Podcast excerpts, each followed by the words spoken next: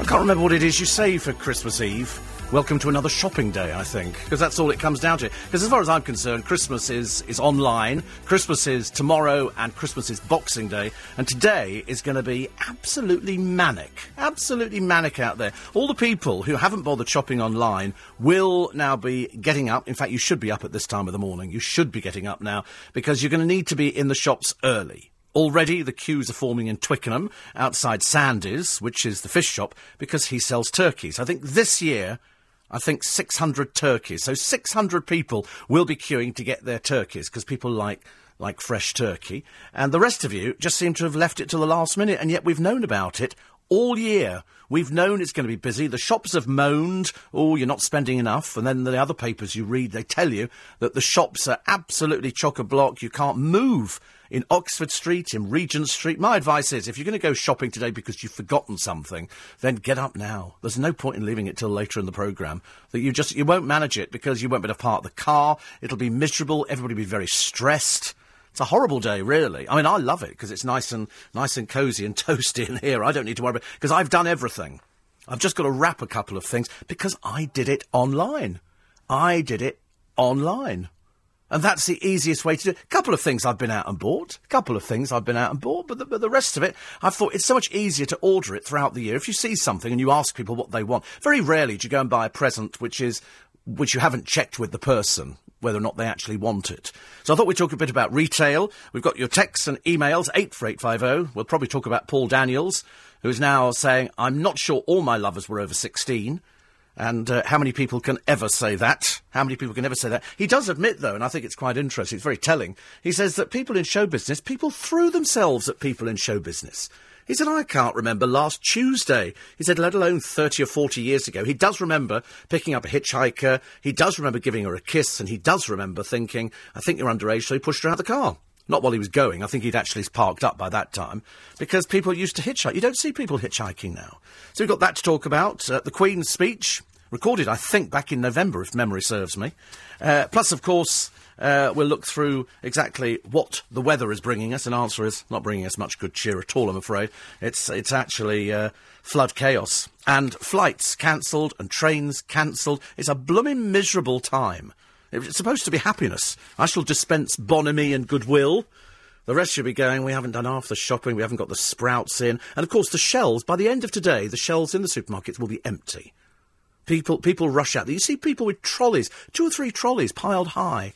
And you do ask yourself, why aren't we better planned for Christmas? Why do we not heed the advice from the media? Why do we not, you know, you should learn as you get a bit older how to do it. I still see people, you know, wandering round and trying to sort of get as many presents as possible. And it just doesn't work.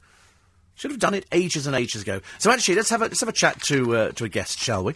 This is, uh, this is uh, Phil Dorrell, who's director of Retail Remedy, which is a retail consultancy firm. Morning, Phil. Good morning, Steve. How are you? I'm good. Well, because I'm I'm sorted for Christmas. I've So actually done everything. I. I've done it all online. You did it all online, or are you still le- left with a couple of odd presents for that left off, off auntie that you need to get and you need to rush out today for? Yeah, no, listen, when you get to my age, you don't need to buy for aunties anymore. it's, it's, it's a well known myth that you don't buy for elderly aunts and old ladies who are your grandparents died off years ago.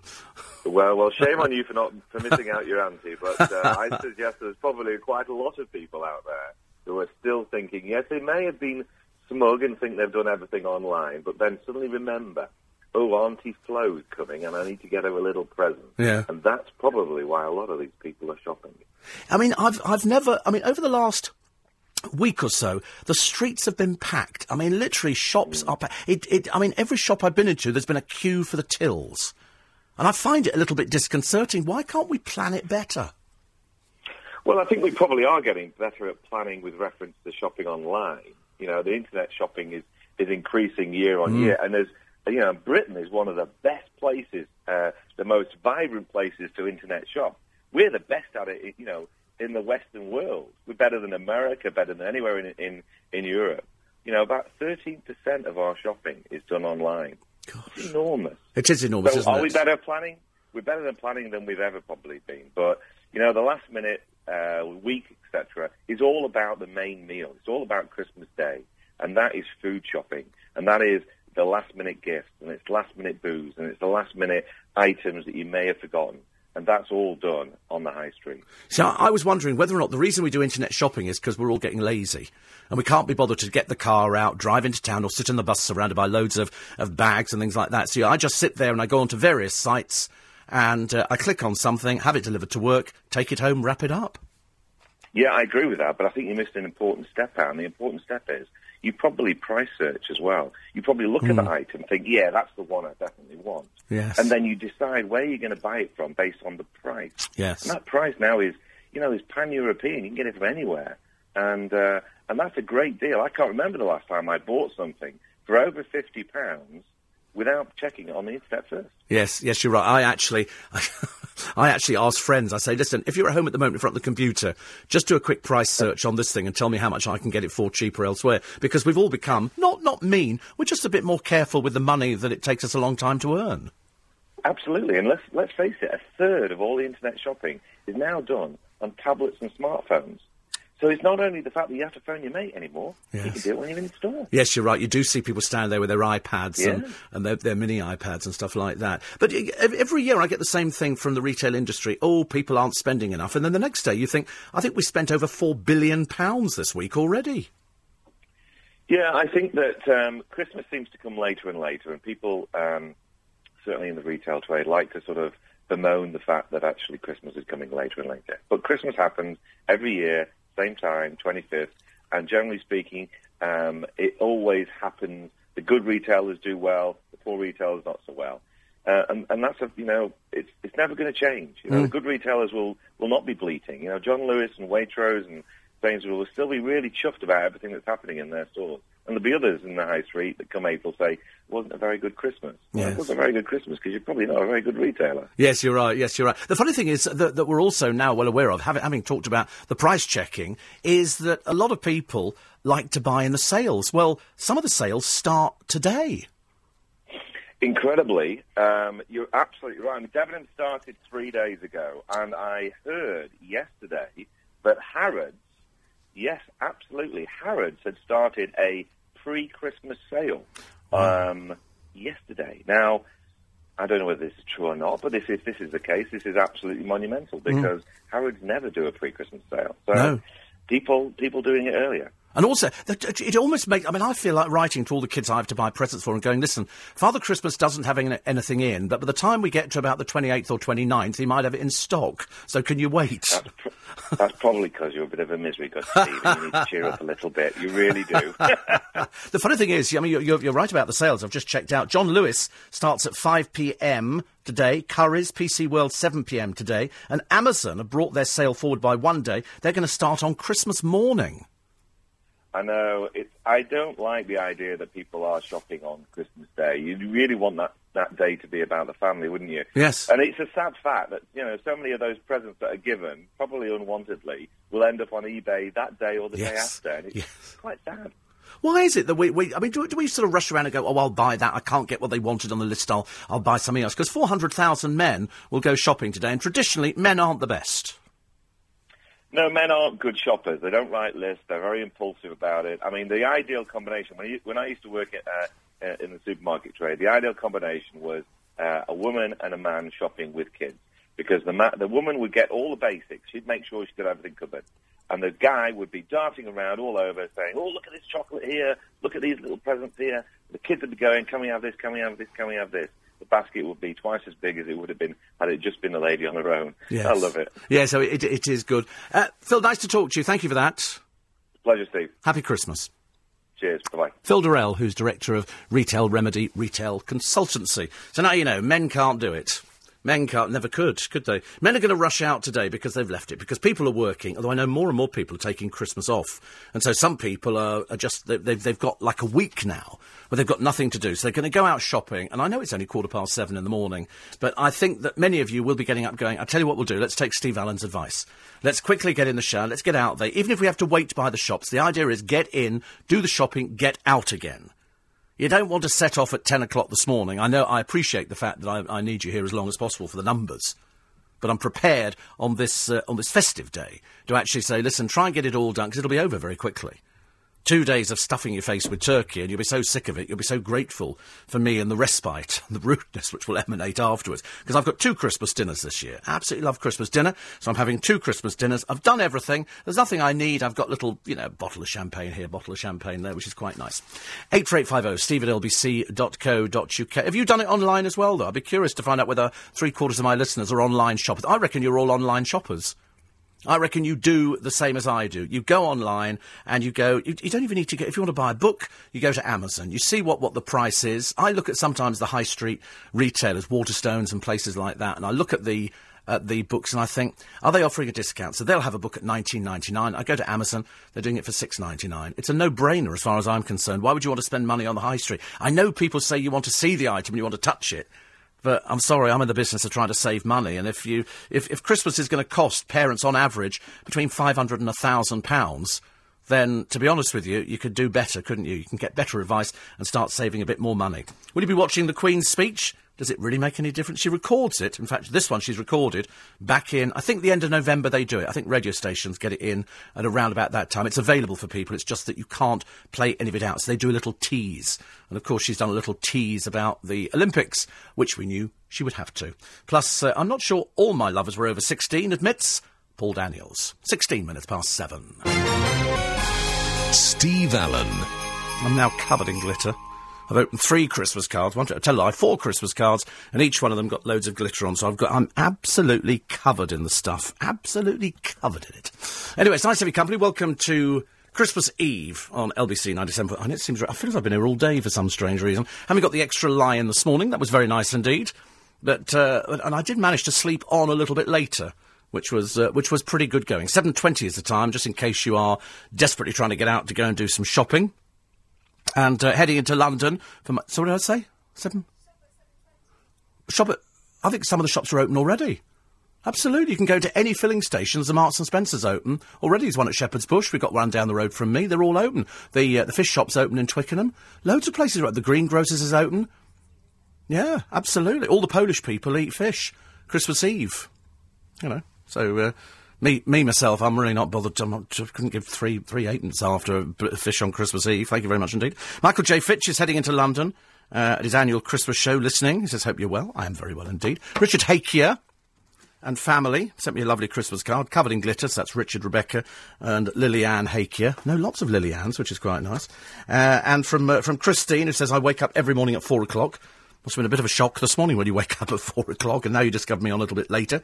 Jane from Surrey, thank you very much indeed. And uh, Philip, who supports St Luke's Hospice. Thank you very much indeed for those ones. Coming up in half an hour, we'll kick off LBC's review of 2012. I'll be talking to Imran Khan. That's the lawyer for the Lawrence family after Stephen Lawrence's killers were jailed in January, so you can stay tuned for that at 7.45 today. And don't forget, if you go to the LBC website, for the Year in Pictures, which is lbc.co.uk. Somewhat different programme today because it is Christmas Eve and it is the time when you're all going out and you're doing the retail shopping and you're trying to get up early. And then, strangely enough, the church jump in on it as well and they complain bitterly. In fact, I think this time it's the former Archbishop of Canterbury, Lord Carey, who says Christmas time is a time to be together with the family, to focus on the children, and have a great time to, to, together. This day is very precious, Christmas Day. But as we all know, firstly, uh, Christ wasn't born on Christmas Day. It was July somewhere. The calendar got changed around. And secondly, there have been loads of people listening at the moment who don't have any family. Loads of elderly people, you know, people who've, who've missed, they don't have a family to go to. In fact, you've only got to speak to any of the big charities, Crisis at Christmas to be just one, to find out how many lonely elderly people there are. They don't have any family. They don't have friends who visit. Some people lead very isolated lives. London can be, as we've said before, one of the most depressingly lonely cities in the world. You can go up north and people, everybody talks to you up north. Most disconcerting. You're standing by a bus stop and perfect strangers have conversations with you. Down in London, somebody starts talking to you at a bus stop. You're secretly dialing 999, trying to get the police to come and have them removed. You know, somebody the other day I was walking out and somebody put their arm on, their, their hand on my shoulder.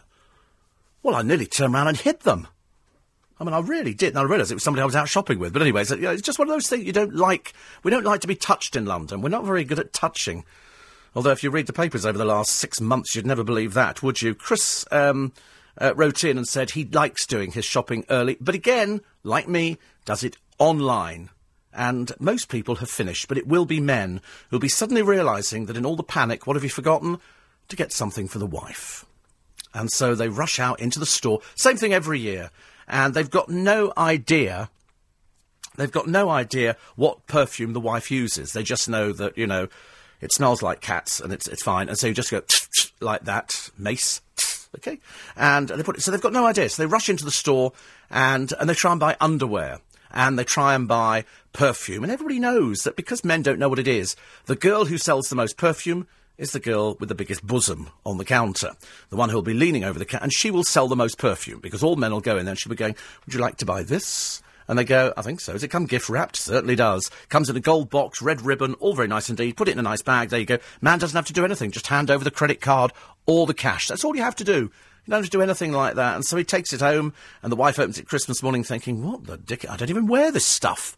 I don't even wear it. But they put it on thinking that if that's what he likes. But of course, he doesn't know what it smells like anyway. Most men have got no idea. But most women, unless they're very young, most women know exactly what perfume, and they've been wearing it for ages and ages. Lorraine says Asda at Dagenham opened at midnight. Was packed solid. Yes, I like shopping late. I like. I do late shopping. I can do. I can do very, very late shopping. Oh, I tell you what, they showed it again the other day on the television on BBC. No, it wasn't. It was ITV2. This blooming pantomime that was filmed ages ago. It must have been filmed about three or four years ago. So I watched that, and I watched a, a rather lazy "Come Dine with Me," which wasn't wasn't particularly brilliant, I'm afraid. Uh, Les and Sandra Burlington in Lewisham. Season's greetings to all the backroom staff at LBC. If only they were and remained backroom, it would be so much easier for everybody. But sadly, nowadays, they emerge from the shadows, Les and Sandra. So not so much backroom, it's kind of front room. They, they, they're kind of there. Backroom insinuates they're sort of somewhere behind me in the building, but they're not. We wish you a very happy Christmas and a very happy New Year. Thank you. Neil Morrissey is doing Panto in Dublin. Oh, it's good. Everybody's doing Panto. Everybody's doing Panto. Uh, Steve, I went to uh, Waterstones for a book. £29.99. Surf the net for the best price. Got it for twelve forty nine at WH Smith with collect from the shop. A bargain. A bargain. Yes, I, I mean, I, you should shop around for these things. Uh, Sanjay in Croydon says, I'm doing my Christmas shopping this morning whilst I'm listening to you on the iPhone.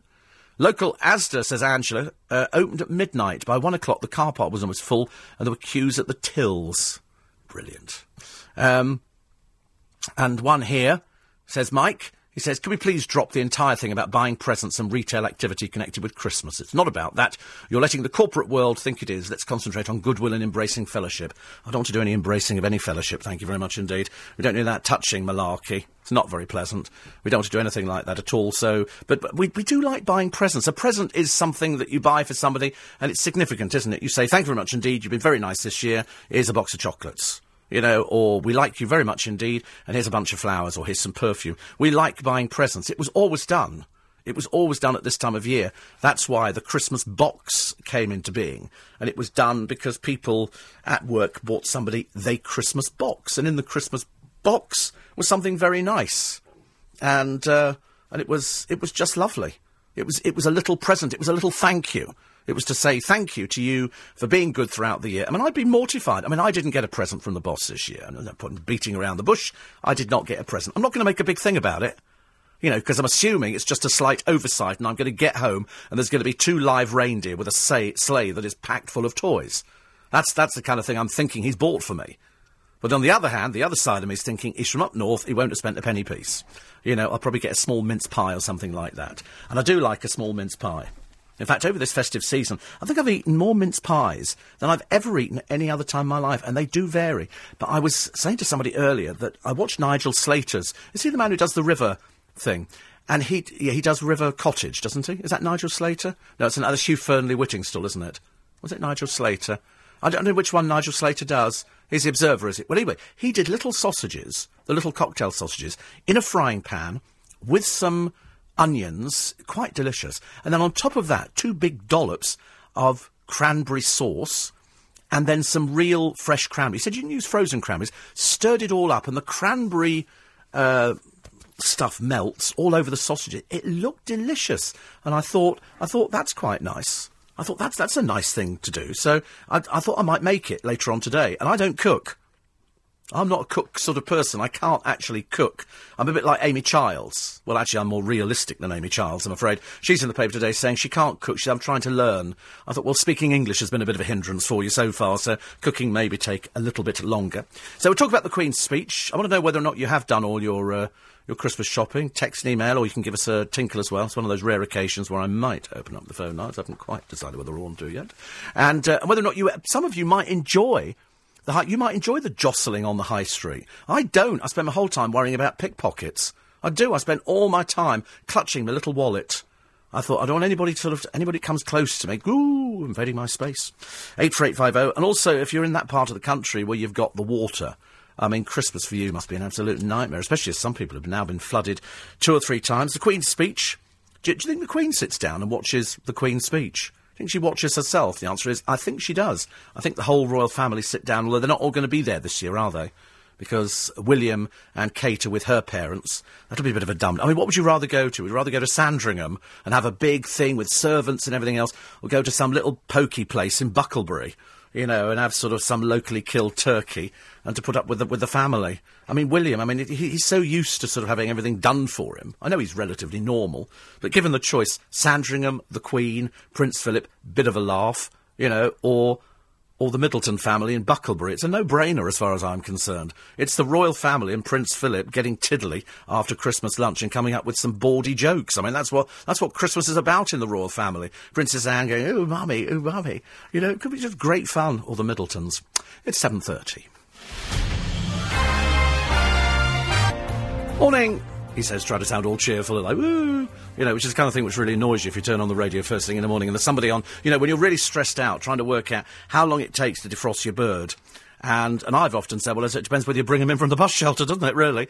sometimes, you know, sometimes it takes ages by the time you've lit the fire and all the rest of it. But do remember, you know, if you haven't started defrosting the turkey by now, you bet it, bet it might be one of those things where you wrap it in a plastic bag and drench it in hot water, because it's got to be fully defrosted before you start cooking. Hate to point out the patently obvious. You can't put it in the oven frozen. It's got to be thawed out. That's why a lot of people, more and more people, I'm delighted to say, are going for a fresh bird. You know, for, th- for that, read any ITV2 programme. So uh, I'm trying to find out this morning whether or not you do, same as I do, the shopping online. A few things. If I'm in the high street, I don't specifically. Oh, I tell a lie. I did tell a lie. I do beg your pardon. I did specifically go out about two weeks ago to find something in Zara. And I can't find anything in Zara. I can't find anything to fit me to start with. And I can't find anything in the store that would vaguely resemble. So I'm looking around. In the end, I have to ask somebody for this particular perfume because one of my brother's daughters wants this this perfume, and so I've had to uh, so I've had to sort that out. Thank you. And so I shall be doing that. Then I've, I've wrapped and I've done everything else, which is very good. And um, and so all in all, it's it's actually gone quite well this year. It's quite. I've I've I've regifted as well. I don't know if you've have you ever regifted.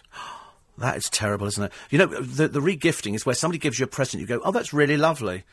And you're saying, what the dickens am I going to do with that? So I have been no, not this year, not this year, but in previous years, I have regifted things. Somebody, somebody gave me a, a present for Christmas, and I thought, oh, that's nice. Right, that's being regifted. In fact, I think I remember saying to them, I should be regifting that to somebody else, and you give it to somebody else. David Niven did it one year the actor, David Niven. And the reason I mention him is because he regifted a cigarette case. Unfortunately, he didn't open it, and the person who gave it to him had it engraved inside. To David, well, all the very best, you know, from whichever the actress was. So the person who actually received it went, I think this is for you. You've just sent it on to somebody else. Interesting, isn't it? Plus, of course, there's going to be seasonal alcohol this year, and all the papers are full of cocktails. People like doing cocktails. People like, you know, enjoying that side, the festive side of putting your feet up. Whereas, strangely, I don't do that at Christmas. I don't. I hardly drink at Christmas. Hardly drink. Oh, blimey, I've got loads of texts and emails to get through. Uh, hardly drink anything at all. And, and the reason I, I, I don't is because I've got to do driving. I don't want to add to the police statistics. I don't want to be another person on the uh, on the road. Karen says, "I'm so happy that he ain't heavy. He's my brother. The Hillsborough song has made Christmas number one. I lived in Sheffield. I feel guilty because I was watching the game and thought, oh, here we go, typical footballers. So it is number one. I think it sold 49,000 more copies than James Arthur. So at least we've got a charity record, and the money goes to a good cause, which is good. But I think also James Arthur's." Single went to charity. I'm pretty certain that the money raised from that was going to hospices. So at least they will raise money. And the other good news is that Elton John's uh, Goodbye England's Rose, has raised £38 million for the Diana Memorial Fund which I thought they were winding up, actually. I'm a bit worried about the Diana Memorial Fund. I, th- I thought it was being wound up a long, long time ago. Uh, Neil says, So I've got this new job, only for a couple of weeks. Got a great view, see lots of people, and I've developed this limp. Something to do with a rather large tree branch and some splinters. There we go. Lovely. That's so you. So you. I know, Neil, but they're all very worried about you round here now. And Lorraine's even more worried, I should imagine. Uh, Marion went off to do what I recommended people do ages ago, which was go and visit Father Christmas in Lapland. So very early, they went off. That was her and her goddaughter Kitty from Stansted to see Father Christmas in Lapland. So I'm assuming you probably flew into Kittila because that's where they generally fly from. We did Canterbury Travel. There's a number of companies that do it, and we flew in to Kittila, and from there took a coach to Luosto, which is where we stayed and it was it was absolutely wonderful. She said it was great. Children were singing and telling jokes on the outward flight. The stewardesses and the pilot joined in the fun. So who who, who was kind of flying the plane? You know, a little bit worrying. Pilot comes out. Hello, everybody. I'm the pilot. Everybody runs for cover. We did so much snowmobile, reindeer, husky rides, sledging down slopes, skiing on the ice, walking along candlelit paths, and a visit to the ice palace where we sat at ice tables and chairs covered in reindeer skin for a couple of hot chocolate. We ate in the fairy lit restaurant, spent many euros in the souvenir shop, and then we went on our own sledge to visit the great man himself. We were well wrapped up. It was minus 25. It was one of the best days of my life. This 61 year old became a child again, totally in awe of the magic of Santa in Lapland. Well, I, uh, I've said to people, if you want to do something and the kids are of a certain age, they have to be of a certain age then then go and and and do it. It's not cheap. It's not a cheap thing at all, but it is the most magical thing that you'll ever do because there appears to be nobody out there. There appears to be nobody in Lapland. You're inside the Arctic Circle. It is bitterly cold. But the moment that you meet Father Christmas, and hereby suspend all belief in anything, ladies and gentlemen, because there might be young people listening, it is, excuse me, the best thing you'll ever do. It is absolutely the best thing you'll ever do. And we, we talked about it for years afterwards. We had to do a song. We had to learn a song on our coach. And we, we by the end of it, we were all going, I don't want to sing this song. But literally, two days in, we're all singing this song with great gusto. Chucking it down here, says Noreen. No shopping for us today. All done. Good for you. Good for you. Which is, uh, which is excellent. Uh, happy Christmas to Kevin's wife Emma, daughter Millie, and six month old son Joshua. He says, I'm not working on Christmas Eve for the first time in my working life. Yes, strange enough, I am working Christmas Eve, the same as every other Christmas Eve in my working life. I don't think I've ever had Christmas Eve off. I don't think I've ever had it off in my life. Uh, Matthew says, I'm working all day today and all day Boxing Day at the Odeon. Last night we had a test screening of the new Tom Cruise film, which is very good. I don't think it's being lazy doing online shopping. Why should I go to a local independent who's going to charge me 40 quid more than if I got it from Amazon? Yes, or Play.com or any one of the other places. I, I mean, I agree. It does, it, it does come down, I'm afraid, to saving a little bit of money. That's what it comes down to. David and Katie who live in the town centre of Guildford. He said, I can see out the dining room window. It's busy already. Cars coming in early to park up. We've taken your advice this year, Steve, and ordered a turkey crown from M&S, no waste, and a nice plump bird. Way! Sounds like Guildford all over to me. So uh, have a nice... I think the turkey crown was the best thing unless you've really got a lot of people coming round, it's, you know, you don't need a huge, huge turkey. And I've watched all the programmes on the telly and I've watched all the all the advice on how to cook it. And it'd be great if you've all got big enough kitchens and you've got this huge. Well, of course, most of you haven't. Most of you haven't got that kind of room. So you end up having to do things at home on a, lim- on a limited space. And on limited space, I'm afraid it does tend to be turkey crown. Unless you've. I mean, I would love to have a big farmhouse kitchen I remember watching that, that great American film called Christmas in Connecticut. It's a great film. I can't remember who stars in it, but it's, it's really good. And it's about a woman who writes a column for a big magazine in America. And she writes about her wonderful kitchen and she says, and I look out over the kitchen and I can see the cows in the meadow and this. And she goes through the whole thing and it gets up to Christmas. Christmas is a wonderful time in the countryside. And of course, the truth of the matter is she doesn't live in the countryside. She's got a little, a little bedsit in town. And so she's invented and fabricated this entire life. And, you know, I can see, and, and she gets the local restaurant to cook the food, the recipes to try them out. And she gets caught out because the owner of the magazine says, listen, we've got some soldiers who've been injured in the war and we'd love them to come and spend Christmas at your farmhouse. we we'll pay for everything. Of course, you didn't have a farmhouse. It was all very embarrassing, but a lovely, lovely film, and uh, something that if you like Christmas, then you love that kind of thing. I buy everything. I buy everything. Andrew and Keisha, temporarily not in Tottenham for Christmas, say we're finally awake early enough to listen to you live. We're about to get out early to do the last bits of fresh food shopping. Thankfully, all the presents are under the tree. It's going to be a busy time. Glad to have you on as we set about the morning. And in case we don't get a chance, please wish Noreen and all the usual suspects the most merry of Christmases. So, Merry, Merry Christmas to all of you. Uh, 84850 steve at lbc.co.uk. Lindy, thank you very much indeed. Uh, one from, I've got lots of Jackie Lawson cards. I haven't even got around to uh, opening at the moment yet. Uh, did our shopping at 2am Asda, says Christina and M&S. Just need to go to the butcher's for a nice leg of lamb. Going to visit my old relatives who used to work for Alexander McQueen. And I'm now wrapping a few more presents, but got everything and very relaxed at the moment. Um, right, very quickly, some uh, flip backwards and forwards. Moz and Sam say fog like soup in Soto Grande on the Costa de la Luz. A nice 65 to 70 later. Uh, Anne says, I'm just off to do a diabetic clinic, collecting the turkey later, midnight service. Somebody says, Steve, I've been with my bird for six years and she's still defrosting. Thank you. Uh, when I bumped into you in the garden centre in Fulwell, you were very friendly, says Bob in uh, Ashford. Thank you. Uh, Charlie and Jake and Jay listening at the home at, at home rather than the lorry. Going to start making mince pies and sausage rolls. Been to the butcher's to pick up the turkey. And, uh, and one here says, I'd rather live in Bucklebury than the overflow town to Hounslow. oh dear. Well, you mustn't be jealous. You mustn't be jealous. It's not your fault. It's not your fault that you're that you're not 100% in the real world. And uh, I think it's a lovely town, actually. Probably better than where you live, I suspect. Uh, Tracy from Billericay, huge fan. And made me get up early to go and collect the turkey. Fun, fun, fun, Steve. Well, listen, the better you get it done, the better you get back. Brian says, I don't cook, but I'm good at warming things up. The Panto was about 10 years old, ever looked so young, says Janet. And Sydney says, What's the most expensive present you've ever received?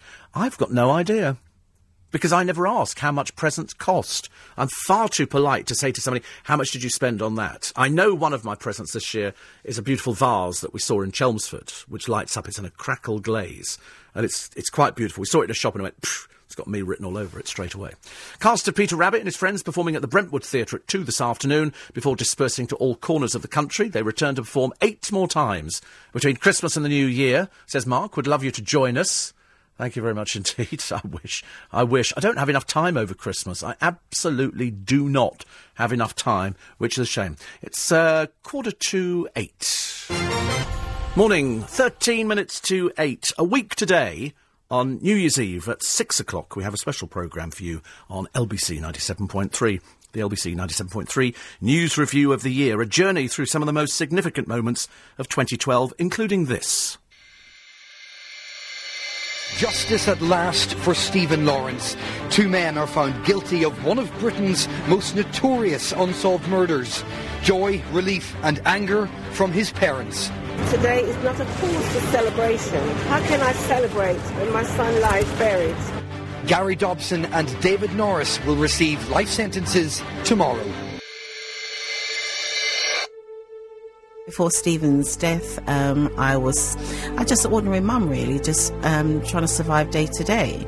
And, you know, children are doing really well at school, come home in the evening, cook a meal, you have your chores to do, and that was it. And, and then it all changed. Uh, what were you going through during, during the last trial, during the trial that finally saw two of the men responsible for your son's murder brought to justice? I sat there for days in, days out, and at one point I really believed that they um, they were on the side of the individuals. I really believe that you know the defence. Um, when we were called down to say that they have reached their verdict, my heart was in my mouth. I remember shaking, sitting down, and when they said guilt, I just could not believe. You know, tears came to my eyes straight away, and I waited until I was back upstairs in the witness room before I actually really cried out because it was just the relief that I think for years that we we believe that these men were responsible. Doreen Lawrence. Well, here to talk about the trial and the eventual conviction of Gary Dobson and David Norris for the murder of Stephen Lawrence is Imran Khan, the Lawrence family lawyer. Imran, good morning. Good morning. Tell me first of all about your involvement with the Lawrence family. Were you there from the very beginning? Yes, I got a call um, on the day after the murder and um, met uh, Neville and Doreen on the Sunday afterwards, so 22nd, 24th of April.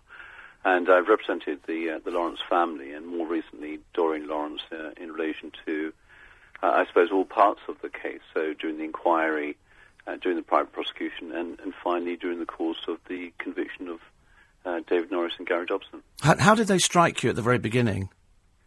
Well, Neville was a strong one at the beginning when I met him. Um, Doreen I hardly saw. She was incredibly upset.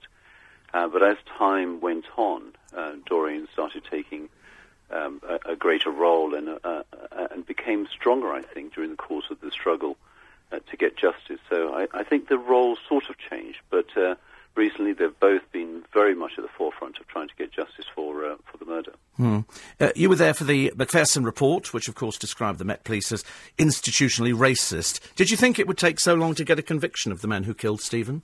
Uh, I think, honestly, I, I thought we would never get it. Uh, the double jeopardy laws changed in 2005, and even then, it was a question of so many police officers having investigated the case that uh, we didn't think there was anything more to investigate. And short of somebody coming forward and giving evidence or confessing, um, I didn't think the forensic um, elements in this case would ever change to such an extent that we would be able to bring this. So I don't think any of the family had any hope, any anticipation, because there were so many uh, false dawns during the course of the last 19 years that uh, every time that somebody came forward and said, uh, I have some information or I have some new evidence, uh, that hope was dashed. And so when the police did eventually say, we have some forensic evidence, I don't think the family, certainly Doreen, didn't um, anticipate or think or even possibly uh, believe that um, there would be any convictions in the course of, of this case.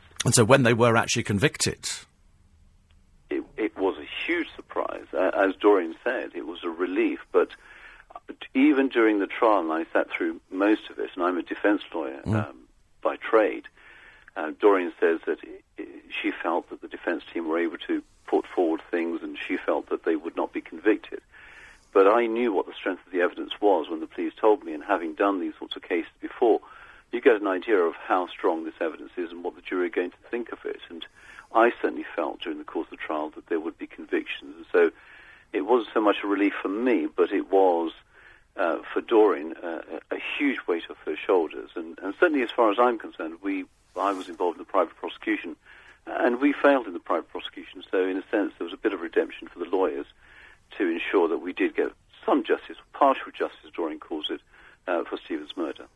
Now, David Cameron and Nick Clegg uh, are understood to have written to Doreen to reassure about the coalition's commitment to racial equality. But this, this came after she accused the government of wasting chances to improve race relations. She she did, and and it's unfortunate that this government has taken that stance. And um, Jack Straw, who was Home Secretary when the inquiry was done, has said publicly that he thought the one thing that he wanted to be remembered for as part of his tenure in government was Stephen Lawrence uh, inquiry and the report that came out of it. And you would hope that those in coalition now would have effectively uh, done the same thing and, and saw the Lawrence case, the inquiry, and what Doreen has been doing as something to to champion. But uh, far from it, they've been watering things down, and and it's it's it's really unfortunate when things have been done this way and Doreen's got justice. Uh, I think the coalition government should be coming forward and supporting her, not ignoring her, as, as appears to be the case. Absolutely. Have, have, have you two swapped Christmas cards this year? Uh, we will do in the next couple of days. Good. Excellent. Imran, nice to talk to you. Thank you for that. Thank you. Imran Khan, uh, the uh, lawyer for the Lawrence family, giving us her perspective on the conviction of Gary Dobson and David Norris. It's, uh, what is it now? Six minutes to eight. It's Christmas. You should have actually got up by now. It's no good lying there in bed, unless, of course, you really have finished everything. But, of course, you can't have done, can you? You cannot have finished everything today, because there's always going to be something. You'll be going, oh, blimey, we've just forgotten that. You have to remember, if you're going to people as well, this is what I've, I've learned through bitter experience. If you're going to friends and family, and they say, oh, there's going to be somebody else there, you better take an extra present. Because there is the off chance that what happens is that somebody, you, you'll get there and you'll go, oh, look, Stephen's arrived for lunch. Goody. And uh, so we'll sit down, and then the person who you don't know that well goes, oh, I just got you a small gift. And you've got nothing for them.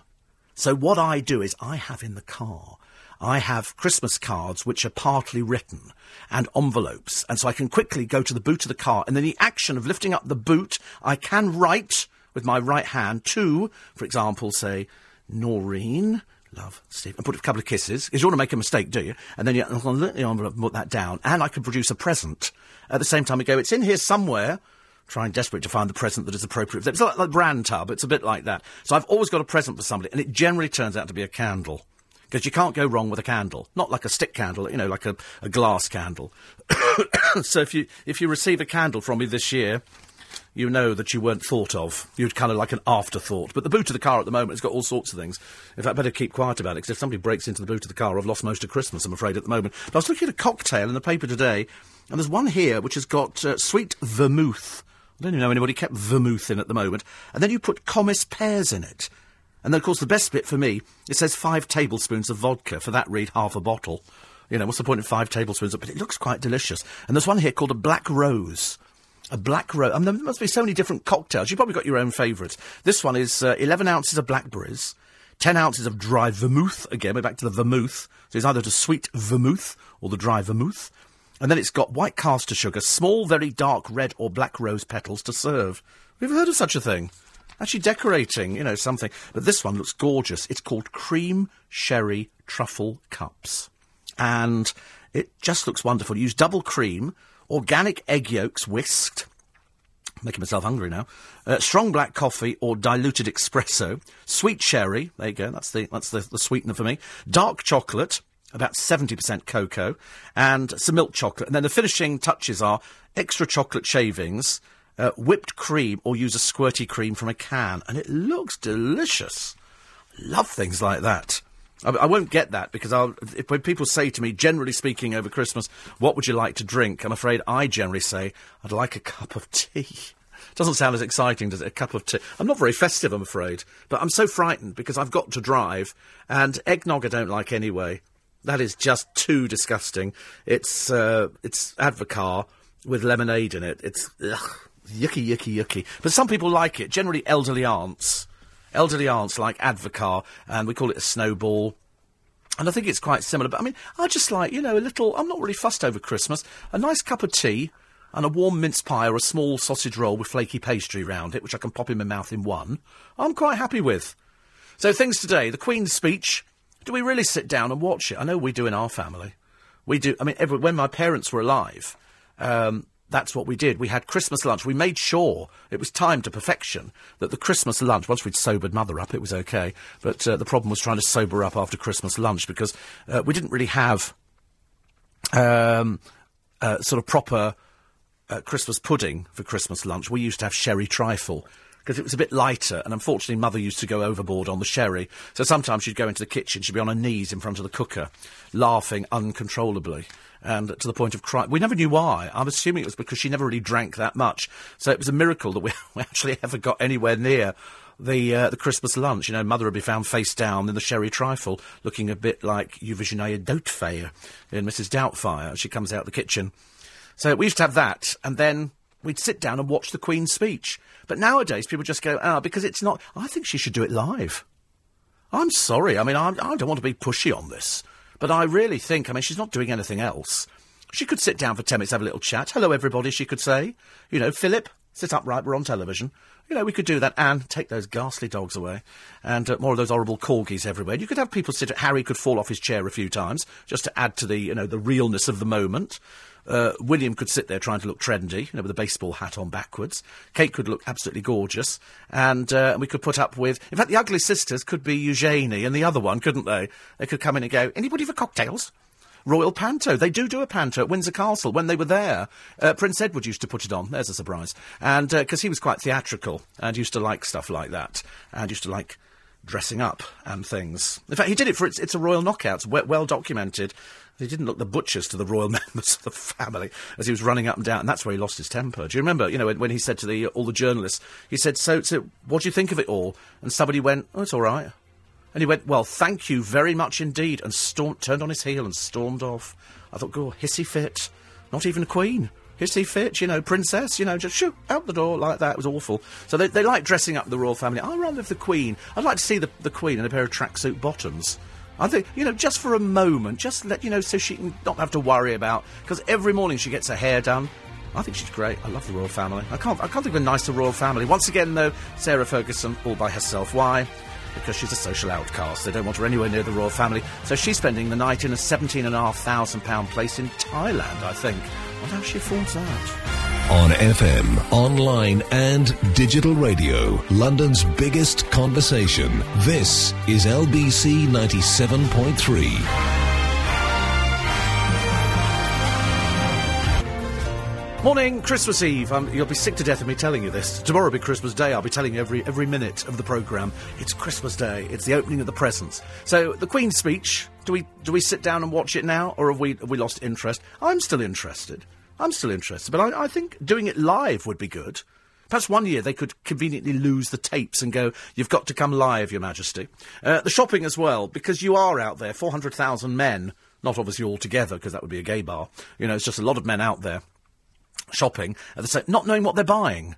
People blindly go round. Credit cards will be to the max. People will be going to the cash points. Cash, cash points never seem to run out of money. Have you noticed that? Uh, and the regifting. That's where somebody gives you a present, sometimes from work, a bit like Secret Santa. And I've always said if you're doing Secret Santas at work, and it's probably a little bit uh, uh, old now, but you should always go to the pound shop because you can get all sorts of books, brand new books, you know, some really good autobiographies for a quid. For a quid. Well, you know, it's it's worth it for Secret Santa where they go, oh, it's maximum five pounds. You could buy that and then have, have a bit left over. Well worth it. And also travel, because today is a busy day for travelling.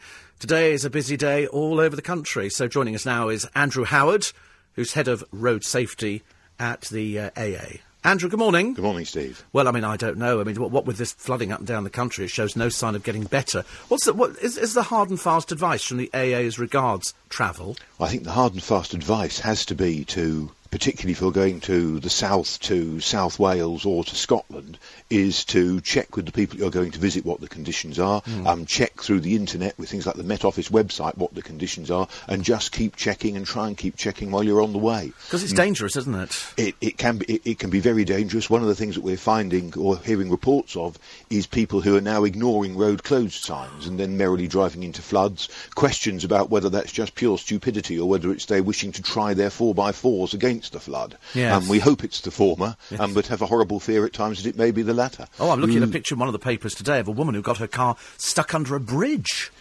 Well, I mean, the amazing thing is that people forget that water doesn't have to be only an inch deep on the road. It can be feet deep on the mm. road. Um, it can totally delude you as to what is going on around it because it always stays level. You don't know the ups and downs that are going on underneath. So all, all sorts of strange things can happen. Of course, once you're struck by a current, you don't know where it may sweep you because it has a very strong force very quickly. Yes, I remember there was a, a place down in Cornwall where they had the floods down there and cars were literally being carried along in the floodwater. I mean, I've never seen anything like it in my life. Well, that's it. So, I mean, check where you're going, obey yeah. road closed signs, and, you know, before you go off, make sure that you've got the stuff to keep yourself warm if you're delayed, keep yourself fed, watered, medicined if you need to be. Um, make sure you've got that full mobile phone so that you can ring for help or you can tell people that you're being delayed. Mm. Uh, all, all, the, all the sensible things that you probably do in snow that you might not think about doing just because it's raining. Yes, I, I think you're right, though. Phone the people you're going to see and say, listen, what are conditions like round there? Well, well that's very very much the case. I mean, your sat nav hasn't a clue what conditions no. are and will take you down the route which is quickest.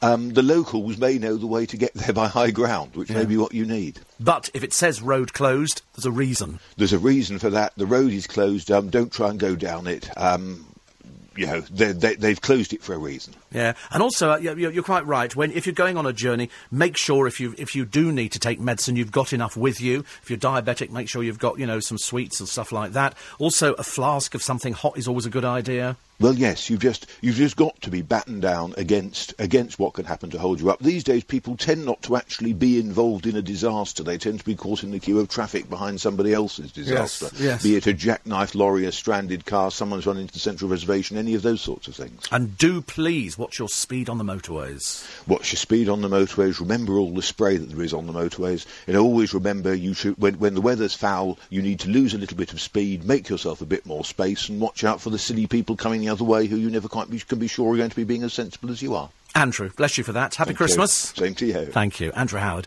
Head of Road Safety at the AA. It's all hard and fast. It's all standard stuff, but it's like people forget. And I know that I'll be driving down the motorway, and I know that there will be cars that will be whizzing past me at 90, 100 miles an hour. And I always think, dear God, if you're going to have an accident, have it by yourself, please. I don't care. As long as you don't involve other people. It really drives me mad. Now, the other day I had a bit of a disaster because I'm a bit of a tourist. And I was talking to somebody. Who was I talking? Oh, I know I was talking to. I was talking to um, uh, another presenter here uh, called Ant, and uh, and he's he's down from Manchester, bless his heart. So he's trying to do the tourist things in London. And I said, well, I, he said, you do the tourist things in London, even though you've worked in London for all these years. I said, well, don't make it sound like a sentence. I said, but yes, I do do the tourist things. I still go to theatre. I still do riverboat trips. I'm still a member of the Tower of London, historic royal palaces. I still go round there. I still go round the museums. I go round the British Library. I do all sorts of things. I like discovering about the history of the capital. And yesterday we were coming back. We'd been down to an ephemera fair. Have you ever been to an ephemera fair? Well, I had a bit of a contretemps with, with an operative of the big bus company. Have you seen the big bus companies? They stand there. Anyway, so we're, we're walking past, and I bought some, some clementines about two weeks ago, which had sat in the back of the car, and one of them had gone off. And I remember thinking, I need to find a rubbish bin. So as we walk past this bus shelter, there's a bin in the corner with a with a light. So I put my clementines in the bin and carry on walking to the to the Royal Hotel thing in uh, Bedford Square. Oi! Goes this charming lad, this oik. What do you think you're doing, mate? Excuse me, young man, are you, are you referring to myself?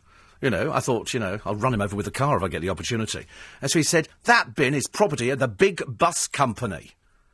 And he went to touch me. And I said, If you touch me, I'm going to have you on an assault charge, okay? I said, But it's a rubbish bin. That is not your property. That go and take them out of the bin. And he put his arm to stop me going forwards or backwards. So I thought, no, I'm, wi- I'm winning here. I'm winning here. You can't make somebody do anything at all, least of all you. He then swears at me. And at that moment, I said, I think you've just lost it. I said, You're an operative, a representative of the big bus company, and you've used foul language. Luckily, I had a witness with me, and I'd recorded it on my phone, which was great. I still didn't pick up the Satsumas. So, so anyway, so we left him. So we go there, and on the way back up the, uh, the road, because I bought at the ephemera thing, they've got lots of old, well, some people call it rubbish, but I call it interesting things. So I bought a Royal Variety Performance programme from the 1930s, in perfect condition, from the London Palladium, and Will Hay was topping the bill. Not known to many of you, but people of my generation might know who he is. And I paid 30 quid for it.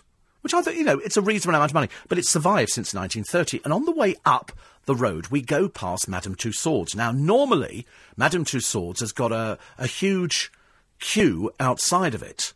There was no queue. So this friend of mine said, "Ah, There's no queue. Tell you what, let's quickly go and park the car and we'll go to Madame Tussauds. But I'll nip in home first and I'll print off because I've got a discount voucher. They sent me a discount voucher. So said, How much do you think it is to go to Madame Tussauds for an adult? To Madame to, to look at some plastic? Thirty pounds. Thirty pounds. So anyway, but the discount voucher meant fifteen. So I thought I don't mind fifteen. So go back home. I park the car up. He goes in. He goes, "Oh, the printer's not working." He said, "But I've got it on the phone," and he showed me it on the phone. It had the, the voucher, but it's on the phone. So we go to Madame Tussauds. Well, it's very misleading. The queue on the street is no indication of a queue inside the building. And so we go inside the building, and there's a queue. There's two men dressed up as women in there. That's all I can describe them as. Bad drag.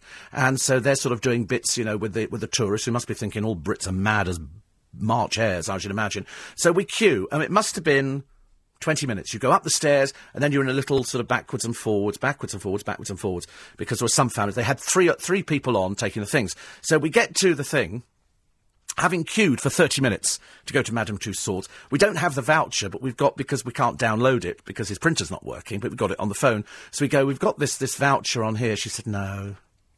No, sorry. And uh, we go, why? And she goes, you've got to have the piece of paper. And he goes, well, uh, do you not have a printer I can send this to now and print it out? No, sorry. And so, and so she, that was it. She wasn't, she wasn't changing at all. And I thought, do you know, how mean. How full of non-festive cheer were they at Madame Tussauds yesterday? You know, so as opposed to having, you know, no money, they could have actually had 30 quid for the two of us to go round there. We are Londoners, you know, excuse me. You know, and Merlin, apparently the entertainment group which owns it, owns loads of other places. And I thought, well, we do have the voucher. It's not like we've made it up. We've got it on the phone. It's just we can't print the thing off. Nah, sorry. So we had to walk all the way out the building again. What shame. I shall never go there ever again. Ever again. I felt so depressed. Ruined my day, I'm afraid. I was so unhappy after that. I thought, we wanted to go round Madame Tussauds. I did a documentary on them some years ago. And because they also owned, I think, uh, an attraction down at Windsor, and I think they also owned at the time Wookey Hole. Now they've got the London Eye, and they've got the um, uh, aquarium, loads of places. Alton Towers, I think they've got Chessington World of Adventure, and they weren't prepared to let us go with this voucher thing because it was on the phone and we hadn't actually printed it off. Wasn't that mean at Christmas as well? I was very depressed about that. I thought sometimes, you know, a little bit of a little bit of customer service goes a long way, but. Uh, not, I'm afraid, Russ. Lynn says, Happy Christmas Eve. Can you do that? Can you do Happy Christmas Eve? Because it's the eve of Christmas. Does that mean, because a lot of people will be celebrating tonight, won't they? Uh, Lynn's got broken wrists. Oh, no, so, yes, because, so she, she's got broken wrists. Her husband David's out at the shops. Fatal. Never send a man out with a shopping list. You know, absolutely ridiculous. Uh, 84850 steve at lbc.co.uk. Try and weave in some more here. Uh, my wife gets up early just to listen to you, which is good. I like the idea when people get up early. And uh, last minute shop at Tesco done, says June. Still need to fill the car, pick up the son's prescription, make the Yule log cupcakes and the cookies. And so I've discovered lots of friends who are listeners. Happy Christmas to Doreen and Stan, Thelma and Alf, Celia, John and Kelly, Maria, and the nice man in the shop on Court Road near Goddington Lane. Sounds like the entire output, isn't it? Uh, 84850 steve at LBC. And, um, and Sally says, last night I said very excitedly to my husband, Steve's on early over Christmas from 7 till 10. At 7 till 10. He said, oh, is he? How wonderful. Isn't he cruel? I know. She said, I've taken your advice and got out of bed to head for tes- Tesco's. I look forward to hearing your classic Christmas show tomorrow. I'm hoping Noreen will phone you. She is the best. And she says, I'm not brave enough to call in. I would more than likely turn into a gibbering wreck. Don't worry about things like that. From one gibbering wreck to, oh, look, in the LBC 97.3 travel department. Christmas on LBC 97.3. Steve Allen. Morning, 19 minutes past 8. Come on, you should be up by now. I know it's I know it's horrible to say, and I know you don't want to get out of bed. But, you know, you don't, you don't want to be the last one, do you, queuing outside there, trying to find that parking space. You get very ratty. You know, people get very short term. I'm opening a card. It's not my card. It's not my... Addressed to Duncan Barkes, but he was ill. Well, actually, it came into all of us, but it, it, it was addressed to me as well. It's got to Duncan, and then and then I've just noticed, if I check this carefully, written in pencil, Steve. I'm like an afterthought. Story of my life, actually. It's from Anne, who says, Hello, Duncan. It doesn't say Steve on here. On the inside, I've opened somebody else's card now. I'm going straight to hell, I can tell. And um, she says, um, Yeah, it's not mine. It's gone to somebody else. Never mind. Uh, we'll also, uh, what else you? Oh, yes. I was telling you about the Beckhams' Christmas holiday. They're not spending it in this country. No, instead, they've booked uh, a very nice place for the whole family uh, to a place in the Maldives called the one and only Reethi Rah Resort. Sounds delightful, doesn't it? And it's individual villas. So your villa opens up onto. It sounds boring, but I mean, you know, it's nice. Quarter of a million quid. Quarter of a million pounds. And so they're going to spend 11 nights there. They've got 130 private villas, 12 beaches, 40 pools, and their own seaplane. The Beckham suite is the priciest available, so it was obviously well available. £8,600, but they've booked uh, three more each costing 3700 a night, taking the bill alone to 217000 Then you pay for dinner in the restaurant. It sounds really boring. So the kids are not going to be surrounded by anybody their own age. They've got to put up with their parents again. You can't imagine, you know, Victoria joining any party games over Christmas, can you? Can't see her playing nude twister or something like that. Very unlikely. But uh, they'll be eating. She won't eat anything. David will be eating, and they'll just swim in the sea. So I don't know. Not, not really the most exciting Christmas. I thought go and spend it with some snow and do something like that, or perhaps some more modelling assignments for some of the uh, some of the older children in the family. Twenty-one minutes uh, past eight. Or the stock exchange has closed early for Christmas. Joining us now from Seven Investment Management, Justin Urquhart Stewart. Good morning, Justin. Good morning. Uh, so, what, what, what has this year been like well, actually, been not, not as bad as I think most people have thought. If you'd just been in the stock market for the uh, for the year, you'd have made about ten percent or so, plus your dividends. And actually, that's just not bad at all, considering all the bad news of uh, mm. going in and out of recession and things like that. An, awful lot of people have said that th- this has been the year where all the big companies are accused of not paying enough corporation tax, and so and it, but it seems like a never-ending list of people. Well, it is. I mean, you also have to put corporation tax actually into some perspective because actually we don't, there's not as big a tax as actually everyone likes to think. Large corporations paying large amounts. Well, in fact, most of the tax comes from us. Uh, well, of course, that shouldn't come as any particular surprise, I suppose. But income tax and, of course, national insurance, that's another tax by another name, even though they like to call it our pension scheme. Uh, if you ask how much is in your pension scheme, you'll find out that it's actually nothing because they've spent it all. um, and, of course, VAT is the other one. And after that, corporation tax is considerably smaller. Oh, it's way down the list, isn't it? Yeah, and now, then after that, you get down to things like stamp duty, inheritance tax, and things like that. They're, they're all virtually they're tiny in comparison. So it's the it's the big three that are the main ones. But no, companies are now uh, having their comeuppance, and particularly when it comes to banks as well as Starbucks and Facebook and Amazon. Uh, should they be paying their fair amount? Of course they should. But unfortunately, these days companies can go where they want to. It's competitive uh, taxing around yes, around the world. Absolutely, yes. I mean, I would think so. And also, then of course, there was the Royal Bank of Scotland deal that fell through with Santander. Yes, and this is going to be a big problem for us all now because the banking system, as you as we all know, uh, isn't working properly because they're not lending out to companies. But of course, in the same way, because they don't have enough capital, equally, they're not pulling the rug on those old companies that, well, frankly, sort of zombie companies ready to go as well. We saw Comet go recently, but there are others, no doubt, we'll be seeing those in uh, shortly after Christmas in the new year when it's uh, unfortunately come up with their retail figures, and some of them, I'm afraid, will probably be rather bad news. So it's going to be a difficult time indeed. But the good news is, and there is some good news around, uh, employment is up, unemployment is down, and this year we've set up over 400,000 new businesses. So that's an encouraging sign overall. So when you go round the business parks uh, around the United Kingdom, I spend a lot of my time doing that, often they're quite busy. Not booming, no, they're skinny down, they've adjusted, but they're doing okay. But they're missing the one word which we need from our political leaders, which is confidence. That's all they want to hear. And so we we're, we're still in recession technically.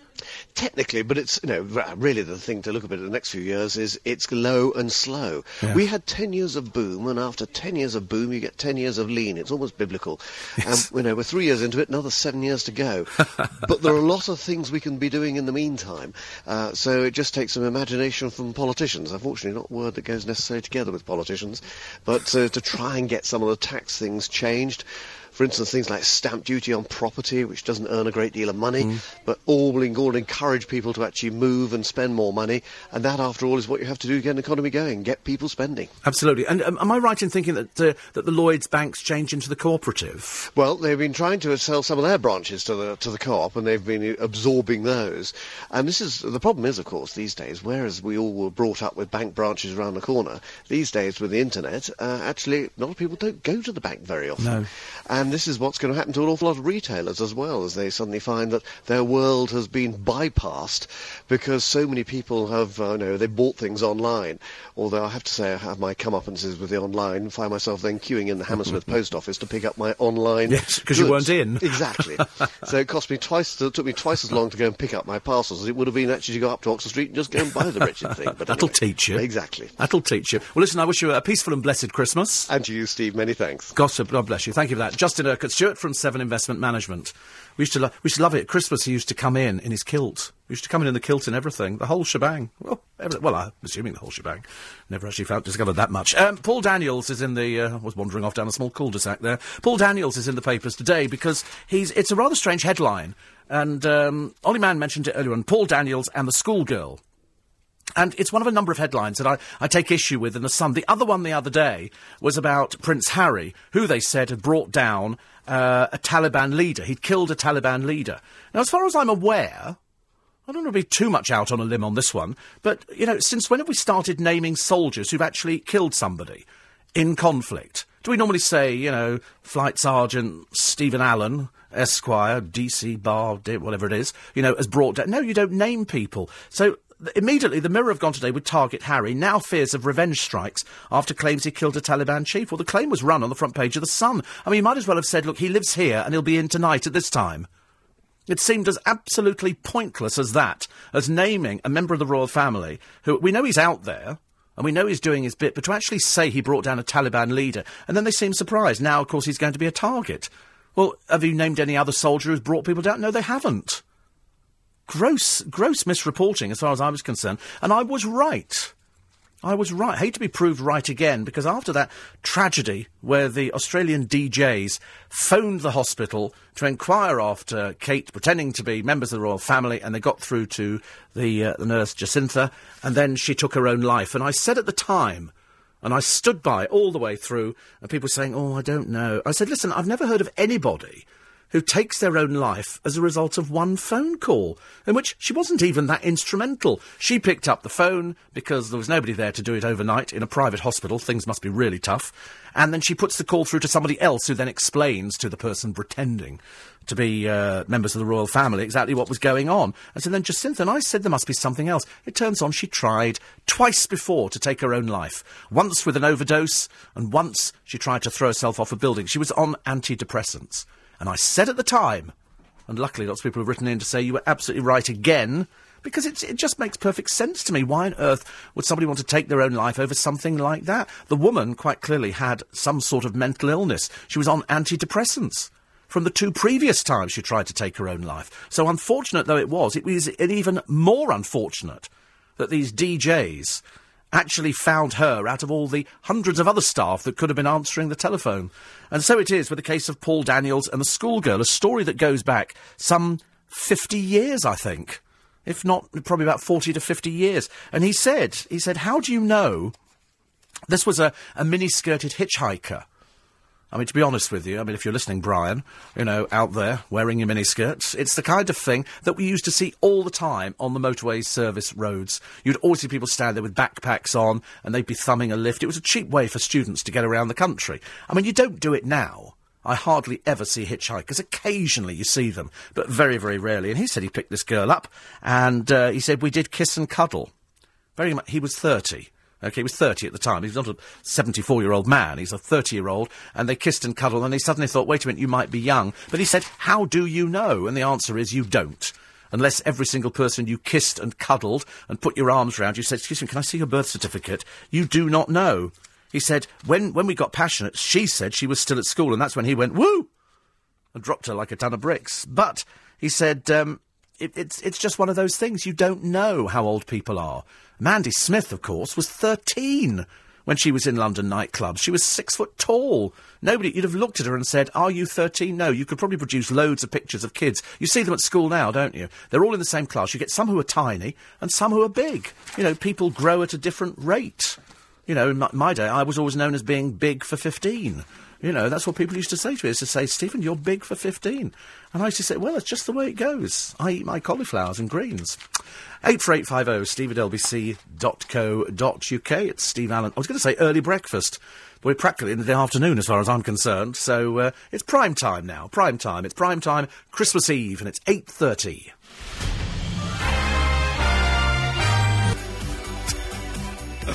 I like a drink over Christmas.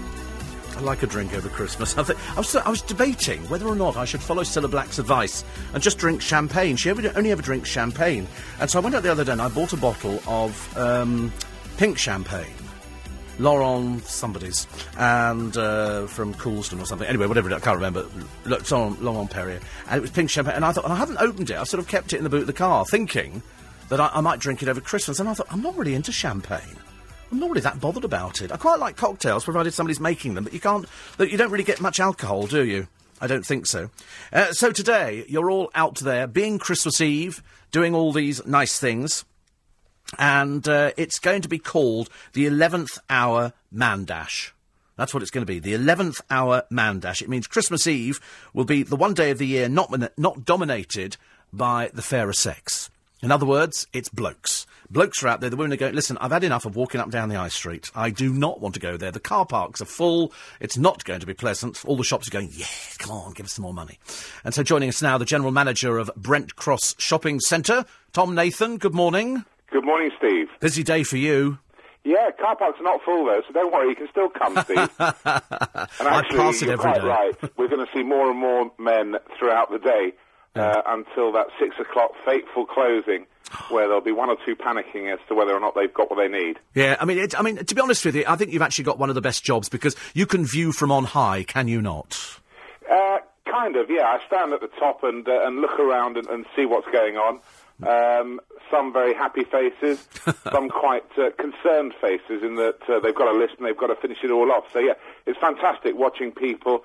And thankfully, at this time of the year, I was out there um, for a couple of hours yesterday on the information desk, and people were actually enjoying themselves. Not nothing uh, too harassing. Uh, and it seemed to me that most people seemed to be getting what they needed. Yes, I mean, I, I, I think what you have to do, it's the same with doing a holiday. You've got to plan it out. You've got to find out when you go to Brent Cross, and most, most of the people who go there, they know it like the back of their hand. They do. I'm pleased to say that we've got an incredibly loyal uh, customer base, Yeah. and thank you for that. And, and I wish all of them and, and your listeners a Merry Christmas. And yes, it's better if you do plan it. You waste less time. But on the other hand, we're not too big, and we're, we're relatively easy to understand in terms of layout. And if you do get lost, we'll help you because we'll tell you what's on sale and which shops. We even know which brands are- are on sale in the big shops. so. Um, we, we do try and make sure that it's as painless as possible, even for the non-shopper. Yes, yeah, and you do get people, so strange, strange that it might seem, ladies and gentlemen, that just want to go and browse. Yeah, well, the thing is that, you know, shopping these days um, is more of a leisure uh, pursuit as well. So shopping is defined by the fact you might have a, a fabulous coffee or you might meet someone for lunch or you might just sit there because it's warm, it's not rain, you know, if it's raining outside, it's dry. We've got a few gentlemen who I see every single morning. They don't buy a thing. They sit on a bench and uh, just watch the world go by, and they're very happy to do so, and we're happy to have them. You must stop spying on people like this, Tom. It's not good for you. I'll get myself in trouble, won't I? So, so you were then closed tomorrow and open Boxing Day. Yep, yep. One day off. Uh, the retail industry these days is closed on Christmas and Easter, Hmm. but other than that, um, all our staff and everyone uh, is there. And, and Boxing Day has become increasingly popular. We actually close on New Year's Day now because Boxing Day has taken over as the first day of the sales, and Yes. that's when you get the big bargains. We have two bites at it because our two big stores, Fenwick and John Lewis, don't open on Boxing Day. Uh, so we have a second first day of the sale on, on the 27th. So for us, it's a, it's a very important period. It's the busiest time of the year, and of course, if you enjoy finding that, uh, making that kill, that sale kill, there's no better than Boxing Day. No, absolutely. I mean, I, I used to love working retail and loved sale days because it was it was really busy and it really kept you on your toes. Look, if, if you're a retailer, what you want to see is people, and you want to see people spending money. Yeah. And Boxing Day and the 27th are those, you know, in, in, in spades. So a lot of people hate it. I have to tell you, it runs through my veins. I absolutely adore it. Um, and if anyone's ever worked in a market store, in a bazaar, in, a, in a church, or anything like that, that's what it feels like. It's making that sale, selling a tea cake uh, on a different scale. Yes, you're absolutely right. Well, I, mean, I know there's going to be a great atmosphere down there today, and so you will climb into bed tonight a tired bunny. Yeah, I think so. With a bit of luck, um, I won't need to go out on the road. Sometimes you'll, you'll find me in a high visibility jacket doing the traffic. But we've got about 50 people working on traffic, and we've, we've, we they've done a great job this year. So far, touch wood, I'm, I'm tempting fate here, but so far, what with the police and our own uh, traffic control, we've managed to keep people in and out fairly quickly, and it's, it's all worked very well. We've got loads of parking spaces, of course, so you know, that, that for me is the most important thing. I'll, I'll rest easy if we've had a good day, if people have had uh, uh, you know, an enjoyable time, got what they wanted, and hopefully the retailer's got a smile on their face as well.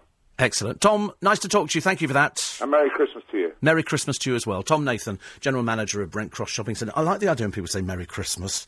It kind of makes me feel a bit more festive about things. I like it. I, re- I really do like it. You don't get. Pe- I'm never sure what to say to somebody now. Do you say Happy Christmas, Merry Christmas, felicitations, Yuletide blessings? I don't know.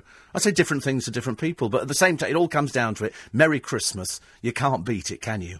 And then you get, and God bless us, everyone which makes you makes you feel even more festive and brings a tear to the eye. So come on, guys, it's you. They've got spaces down at Brent Cross. Uh, I remember yesterday coming back past Westfield, they had queues out onto the road there, and I thought, I'm so glad I've done everything. I'm so glad I've done it. I'm so glad I do 99% online. One or two little things I've had to go out and buy. And the other thing is, which I suppose you might say it takes away the mystery of Christmas, is when, and I'll, I'll tell you what it is, Sharon the mother of my godchildren, I said, What do you and Chris want, want for Christmas? because sometimes it's easier if she sees what she wants, buys it, then I give her the money. And so this year she said, I don't know, I'll, I'll think about it. So she thought about it for two weeks. And then she came back the other day and she said, Oh, there's a, there's a duvet set that we'd like to buy. I said, Well, buy it and I'll, I'll give you the money. And then she said, But how much can I spend? And then you have to tell, that's the embarrassing thing, isn't it? You've got to spend on certain people. You know, I mean, you, you don't like to sort of appear too mean, so I don't know what a, an average spend is. So I tend to say, I tend to say about hundred pounds. I tend to say hundred pounds. If, it, if it's the kids, it tends to be a little bit less. It tends to be about seventy. But if it's, you know, I'm a very generous person. I'm just give, give, give. But luckily, you're all tax deductible. So anyway, so you sort of you sort of give all these things. And actually, I was thinking the other day there was one of the. It's going to sound really awful now. One of the presenters here, I won't tell you who it is, took out a load of people for, for lunch. And, uh, well, yeah, anyway, they, they, I think they took about 14 people out for lunch, which was very nice. And I thought, isn't that a lovely thing? They were all saying, what a lovely thing to do. And I said, yes, he'll just put it through his company. You'll be tax deductible. It was over £500 for lunch, but there was 14 of them, so there wasn't much much drink con- consumed. Sure, sure, son, I wasn't there. And um, and so I said, no, you just put it through the company. That'll be a tax. You know, that you can. That's a, l- a legitimate thing. It's like buying presents for people, isn't it? I mean, I said I don't put them through on the books. I mean, seriously, you can't do that. But I so I said to Sharon, I said, what would you like? So she said this thing, and I said, okay, that's fine. And, um, and so when I go down there, she'll have wrapped her own present, put a label on from me, and I give her the money. It makes perfect sense. Oh, the bad news is, I know there's always bad news at Christmas, I'm afraid, and we, we lose lots of people. And I said that my brother's girlfriend's mother had gone uh, into uh, into a hospice. She died the other day. So was. I mean, it's just bad at Christmas. You know, when, when people die at Christmas, it's uh, it's it's never good, and it's never a, never a sort of a happy time. But as I say to people, each and every time someone, and I said to Gloria Feldman's girls, I said at least she'll always remember your mum because I mean she was such a larger than life character, and we lost her this year, and a number of other people. I always get letters and things, people saying, "Oh, you know, so and so came to your show." We had a lady once actually, which, was- which was the most touching thing ever, when we did a, a one man show down at the Shaw Theatre, and she was the first one queuing. A taxi driver phoned me up. He said, "Steve." He said, "There's a lady queuing outside the Shaw Theatre. I said, I said, it's 10 to 4 in the morning. He said, it's 10 to 4. She's queuing outside there. And she came and she'd, and she'd bought a ticket. And she was very, very ill. And she sat in the front row of the Shaw Theatre. And I, I, I generally, I don't pick on people. I'm not that sort of, you know, we don't do that kind of thing. But I, I sort of, I like, hello, hello, hello. And she had a hospital band on. And she, there's this band, which they give her in the hospital. And people who came to Shaw to remember it because I remember saying, I said, is that your hospital band? She said, yes. I said, are you supposed to be in hospital? And she said, yes. She said, but I couldn't miss the opportunity of not coming down to see you. And so she came down. She'd risked the wrath of the doctors, checked herself out to come to the show, and then she was going back to the hospital. Sadly, she died a few days later. But it was just, it was one of those things. She wanted to do it. She wanted to do it, and so she did it. And so, you know, it's it's always terrible at this time of year, and we have to remember those people for whom Christmas, you know, won't be very good for a few years because you always remember the person that you were with, the person that, you know, was the one who who was your rock kind of thing, the one the one person who was there. But that's where LBC kind of fits in. And the reason it fits in is because it's a bit more human. It's because we can talk about things. It's because we can we can share happiness, we can share grief, we can share laughter, we can share sorrow. We can bring it all together. And it makes you feel as though you've got somebody, and especially if you've lost somebody recently. The worst period is at night time, when you feel that there's nobody talking to you at all. Whereas, in fact, if you turn on LBC at night time, you know, you can talk to Christo or to Duncan Barkes, and it makes people feel a lot better about life. My mother always used to say to me that hearing a, a proper voice, you know, and people discussing things, makes you realise that you're in the real world. Because you do feel sometimes terribly depressed. People get very down. You know, even losing pets. People get very down about losing pets. And I always say, listen, you've always got the radio. You can always turn on the radio and find somebody who will share the sort of things that you're going through at the moment because you're never, you're never by yourself with it. There's always somebody else. And the somebody else today is uh, a lady who has discovered uh, a picture in her attic. Her name's Jane Cordery. And she does, you know, as you, I mean, I'm constantly going up in the attic. I, well, A, I don't have an attic, and B, I don't have any pictures up there. But she went up there and found this picture. And uh, it was a pre Raphaelite wildlife specialist, William J. Webb. It was valued by Christie's, the auctioneers, at £70,000. Imagine how happy you would be. You go up, you find this picture all dusty, and you go, and it's worth £70,000. Oh, no, it's not. When it went to auction at Christie's, the bidding was such a frenzy. She picked up 589,250 quid. I shall be expecting a very nice Christmas present or a card at least after that. Nearly £600,000. Now that's what I call a good Christmas present. Hello. Hello, he says in a plaintive little voice. Vicky, if I do it like that, you might think, oh, poor soul. He's there on Christmas Eve. No, I'm all up to, all up to speed with Miss sprouts and everything else. Uh, more of your texts and emails coming in a moment. But if you are thinking, and I know you should have thought about this before, but some people think about the last minute, you know, can we get up and down the country? Where can we go? What's cancelled? What's not cancelled? Let's find out now. Dan Payne joins us from First Great Western Trains. Dan, good morning. Good morning. So, wh- what, what have you got and what have you not got? Uh, well, there are two key sticking points, I suppose, from a, a, a railway infrastructure perspective today. Um, the first is between um, Bristol Parkway and Swindon. That's affecting services between London and South Wales. Right. Um, a landslip there means that we're not able to run trains through that area. The, the line's blocked. We're having to divert trains, and that's adding around 20 or 30 minutes uh, to, to journeys, and we're having to uh, pull some of those trains out to make sure we've got enough space on the track. Um, the bigger problem, however, is um, a, a place called Cowley Bridge, which is just outside the Exeter area in Devon. Now, that's the main railway gateway into Devon and Cornwall. That's completely blocked. We're just not able to run any of our trains through there. And what bus replacement services we are able to put on are being severely hampered by the road conditions as well. So our advice is if you're travelling into or trying, planning to travel into the Devon and Cornwall areas, really to, to think twice about uh, doing that by rail today. Right. Is, is, is this the worst year that you've had, Dan? Uh, this is uh, uh, yeah, certainly the last six weeks have been uh, pretty horrendous from a from a flooding perspective. And Yeah. while Network Rail, who look after the maintenance of the tracks and um, you know are, are there to keep it up and running for us, have been doing a, a smashing job.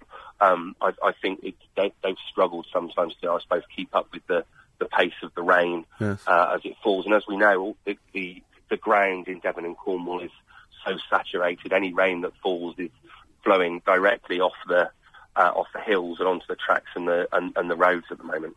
So, what, so for Christmas Day, Boxing Day, would you not be running a service anyway?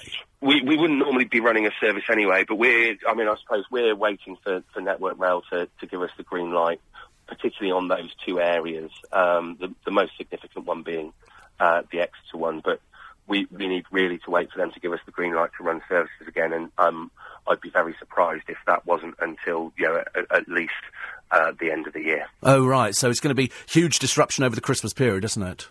uh, re- re- really significant. And um, you know, I, I think I'd ask you know passengers to, to keep an eye on the website, take a look at the First Great Western Twitter feed, um, and that'll give you the most up to date information that, that we've got. But as I say, we'll we'll be waiting for those updates from Network Rail, and we'll be ready to run trains as soon as that track is open again. Right. But, but but you think realistically, end of the year? I, I think if I'm being realistic, we should certainly, uh, yeah, customers should certainly bear that time frame in mind at the moment. Yes. Excellent. Dan, thank you for talking to us. Thank you. Cheers. Merry Christmas. Merry Christmas. Dan Payne from uh, First Great Western Train. So, not great news there, I'm afraid. So, uh, check their, their Twitter, check their online feed. But he thinks, you know, things will not be back to normal till the end of the year. So, if you're thinking of going to see loved ones and relatives, it's, it's depressing, really, isn't it? I spoke to somebody earlier on, in fact, uh, somebody who's got to fly back up north because they can't get any trains because there are no trains. You know that tomorrow and Christmas Day there are no trains whatsoever on Southwestern. So there's nothing going in and out of Waterloo. So I know that I'm sure if I went down to Waterloo tomorrow, I think they're hoping tonight to run the service down at around seven. And I think so. You need to check when you get to Waterloo if you're there early enough to make sure that your train is actually going to complete the thing before they close the system down completely. Because it might be that they say, you might say, oh, there's a, there's a 10 o'clock train. They say, yes, but that would get you in after this time and they, we've closed the service down. So uh, just check when you get to Waterloo, okay? Don't think you can go out on the town to now, you know, you better watch out, you better not better not pout, I'm telling you why. And then you go to Waterloo Station, there's nothing going on. No train. So nothing tomorrow and nothing. And of course, I mean, all the all the clever people will be going. Steve Allen told us that on LBC ninety seven point three, most up to date travel service. Don't don't go to the station, okay? Don't go to the station. Uh, eight four eight five zero. Erica says, at last, made my day day hearing on LBC this morning. Are you on over Christmas? This is Christmas. This is Christmas. This is Christmas Eve is Christmas as far as I'm concerned. Uh, well, I, I, always look on Christmas Eve as uh, as being part of it. I never think it's in it just milk.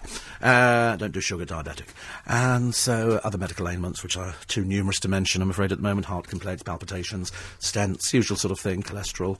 Uh, what else can we add to? I can't wait for Christmas lunch tomorrow.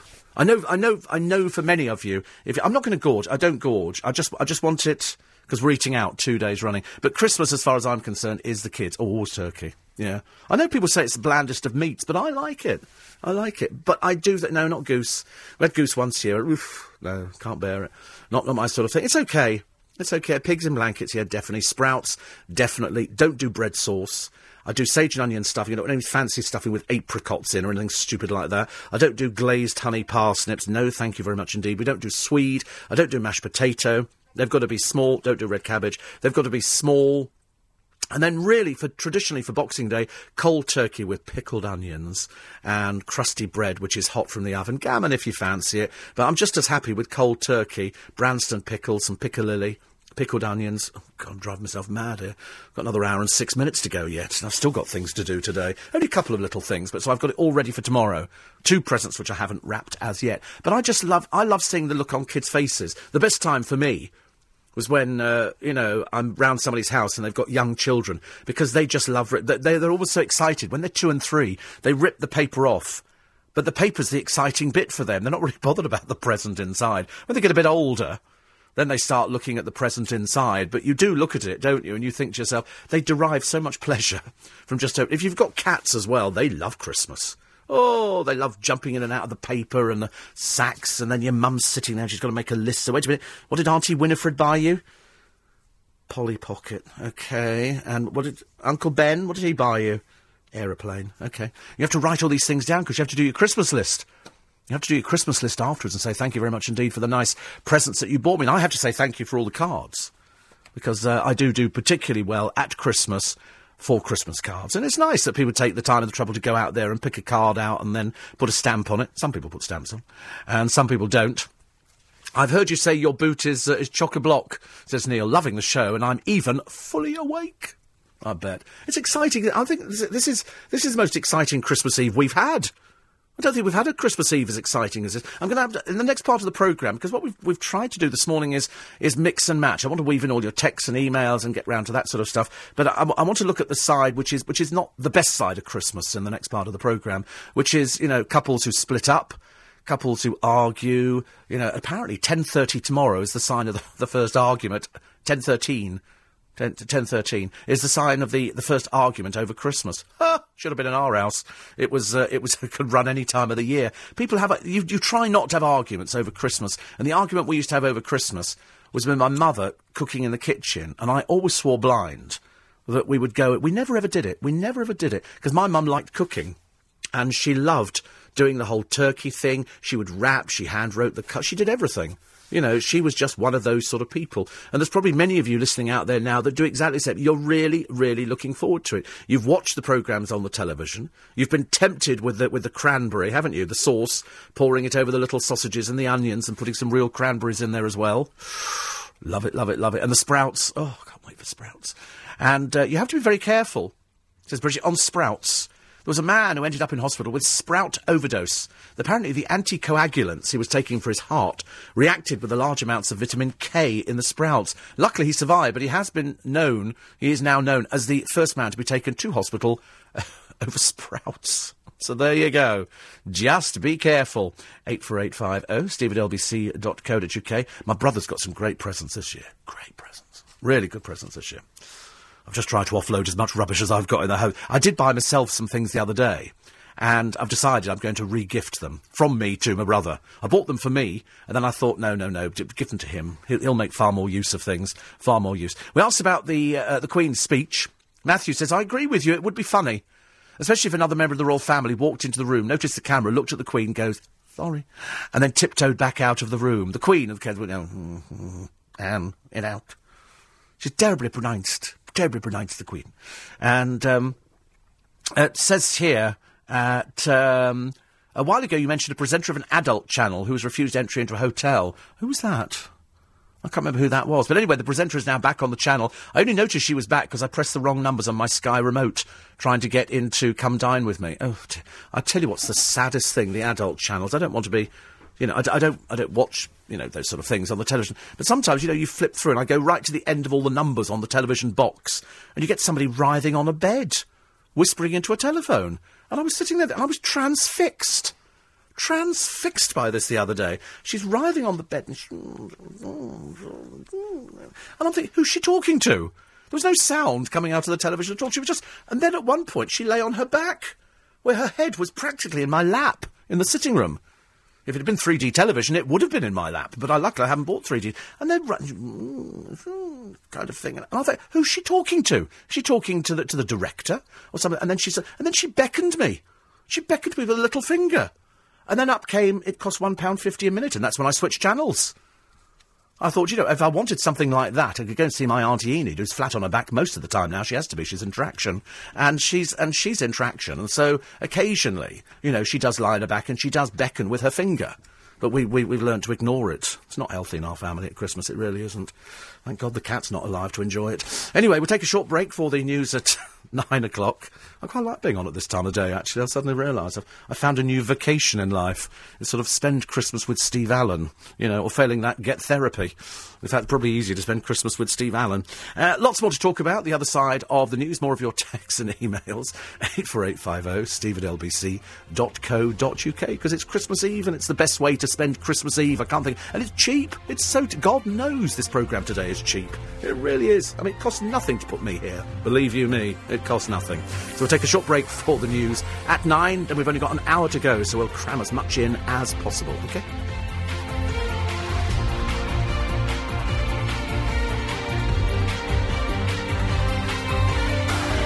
Steve Allen. Morning, five past nine. I know it's Christmas Eve. Christmas Eve, you should be. Ra- in fact, now it's it's the night. It was the night before Christmas. We're not. Oh, it doesn't matter. And uh, it's it's all wrapping. You've got the paper. I've discovered some paper I found I had last year. Actually, I, bought a three metre roll last year, and that served me quite. I've regifted paper. My mother used to save paper. If we had nice presents coming in uh, on Christmas morning, we'd unwrap. She said, "Save the paper." And she, she'd say she'd flatten it out. I, mean, I don't know how many people do that now. You see, people still do it. It's it's obviously an age thing. It's something that, that people people do. They save the paper. Do you think the royal family save the paper? Do you think they're using M&S paper or Clinton's or something? Do you think they've got a big store of it downstairs? I'd love to Fortnum and Mason's paper. I'd love to see how, how they wrap their presents. What if the Queen actually sits down and get passes a sellotape and sort of tries to sort of uh, do that kind of thing? Uh, Margaret is in Glasgow. Oh, hope it's hope it's nice weather for you up there. And uh, ad from Stoneley says, "I'm never up early enough to hear your show." Uh, Chris from Stourbridge is up as well. Michelle, good morning.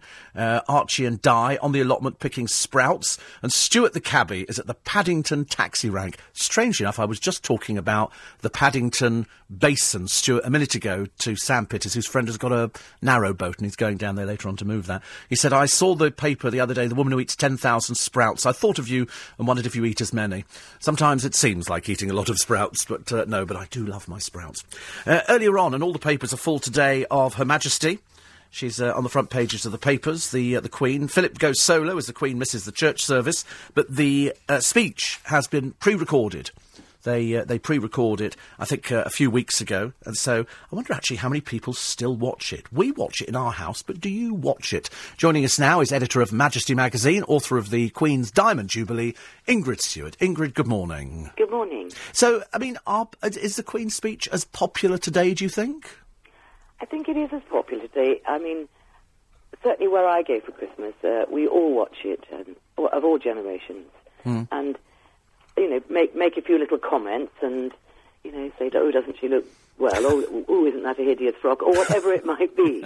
you know, so it's not taken very seriously, and then we sort of give a little praise. Well, it was actually wonderful, and, and she, well, she's a past master at these speeches, Yes. and I think she she does do them beautifully.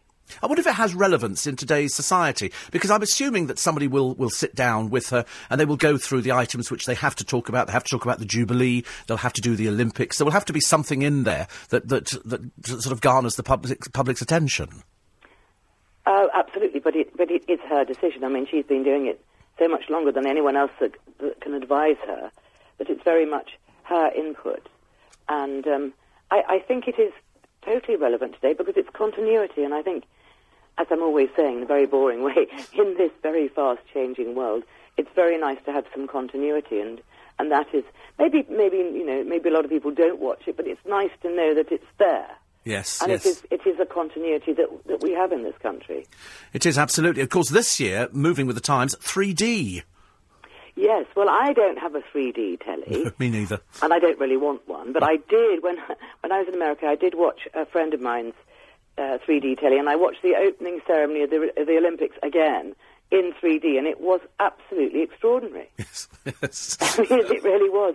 So, um, yes, wonderful that she's doing it in 3D. Yes, it's lovely. To see. There's a lovely picture of her on the front of a number of the papers this morning wearing her 3D glasses. But being the Queen, they are slightly more upmarket 3D glasses.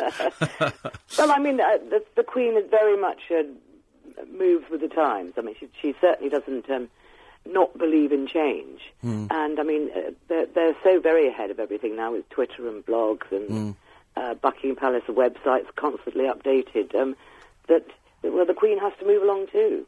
What do they do for Christmas, Ingrid? Do they? I mean, I, I know that uh, the staff get a present from the from the royal household, but among themselves, I mean, what on earth do you buy for these people?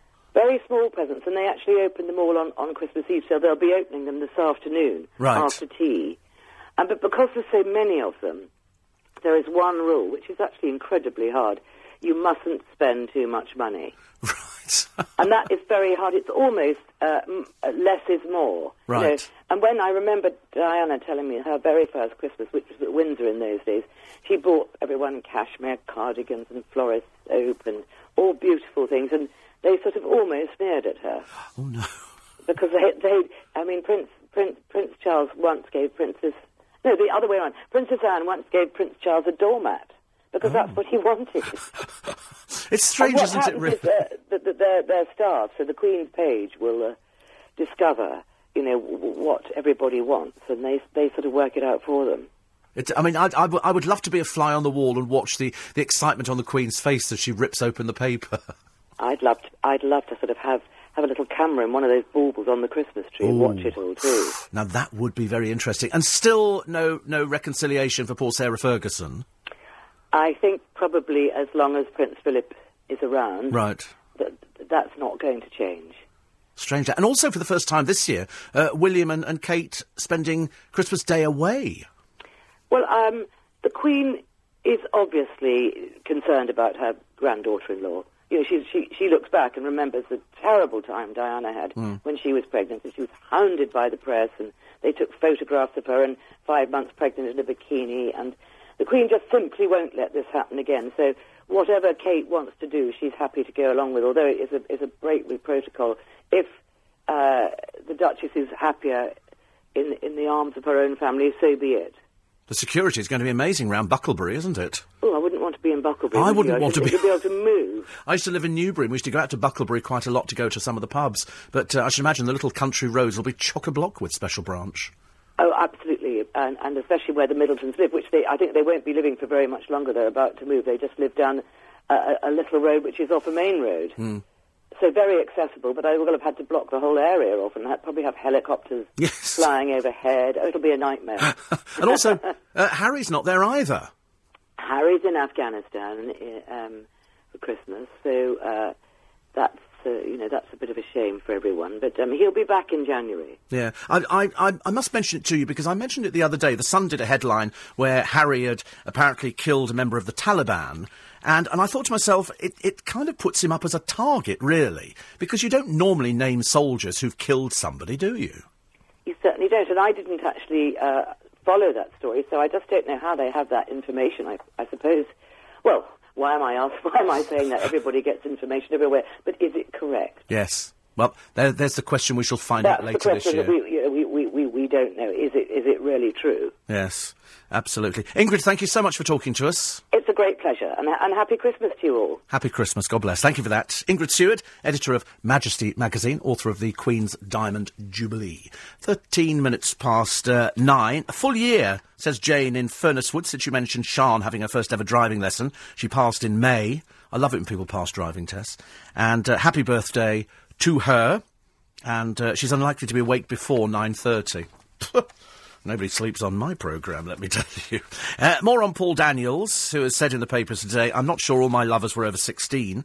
And it's a big question. In fact, when I heard him saying that, and also the other thing he said, which is either bound to upset a lot of other people, or, you know, other people will be saying, well, good on him. He said all these people, he said coming out about Jimmy Savile, vile person though he was, he said uh, 400 people. He said, how many of them do you think are telling the truth? And the answer is probably a small percentage. You know, you do get people that jump on a bandwagon. He says, were all my groupies in the 1970s over 16? God, I hope so. But he wouldn't know. He said he's, he's quite right. He said people now can say anything about you, and uh, and then you know it goes back. He said there is uh, somebody. He said um, Daniel said he doubted whether all the accusers were telling the truth. He said what I do find odd among the stories is that now emerging is when a victim went back on TV and stated that she'd gone back to his dressing room quite a few times. Well, that, that's, that's been the same all the way through, hasn't it? Nobody seemed to take much notice of the headmistress of the girls' school, who said that what people were not taking into account was the fact that her words that these were bad girls who'd do anything for a fag. He said bad girls. But groupies were around, and that's why they've said, haven't they, that there's still a pop star. But I should imagine any pop stars, I mean, it was a standard joke in the 70s that every group had groupies or fans. I mean, I can remember and this, here's how it highlights it. I can remember Take That at a concert, and the girls in the audience who were 12 and 13 were holding up signs which are totally unrepeatable on this programme, no matter at what time of the day or night we're broadcasting. Totally unrepeatable. And these were 12 year olds. I can remember all the Bros fans standing outside Bros's office down in Covent Garden when the boys would hang out the window and sort of, you know, wave at them and do all this kind of thing. These girls would have done anything. Every single girl who follows a band, what do they want to do? They want to go out with the person. They want to go out with the person who's the lead singer. And that's why all these... Ba- One Direction sell sex. That's what they sell. The whole image is based on sex. How many boy bands do you see, and I include JLS, who lift up their tops to show... Th- I mean, I would do it myself.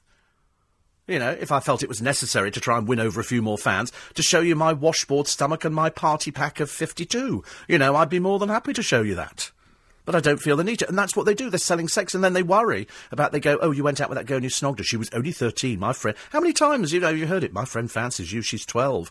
That kind of thing. You know, people grab a bit too fast nowadays. I'm more than happy to be back in the Dickensian, Dickensian time. Shove 'em up chimneys, as far as I'm concerned. Quarter past nine. Steve Allen. Must thank the gardener and her lad in Twickenham for uh, they've had a, a, grant from Richmond Borough in Bloom, which is lovely. So they've uh, they've worked hard, which is very nice indeed. So well done to the gardener and her lad. I don't know who it is actually. She doesn't have a name. I can just say thank you to her. Uh, some other ones here. This is from uh, Laura, and she says, "I know you don't like kissing, so I'm sending you some kisses." I don't really do kissing actually. I do a lot of air kissing. Do a lot of air. I'm frightened to kiss people nowadays in case they think that's an assault.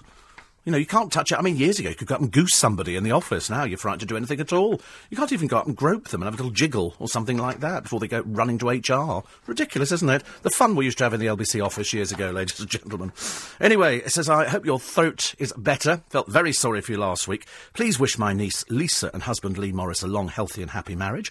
Married at Gaynes Park in Epping where they were entertained by one of your Magic Circle colleagues, Tony Stewart. He was amazing. He turned a pack of cards into a slab of perspex. I know it well.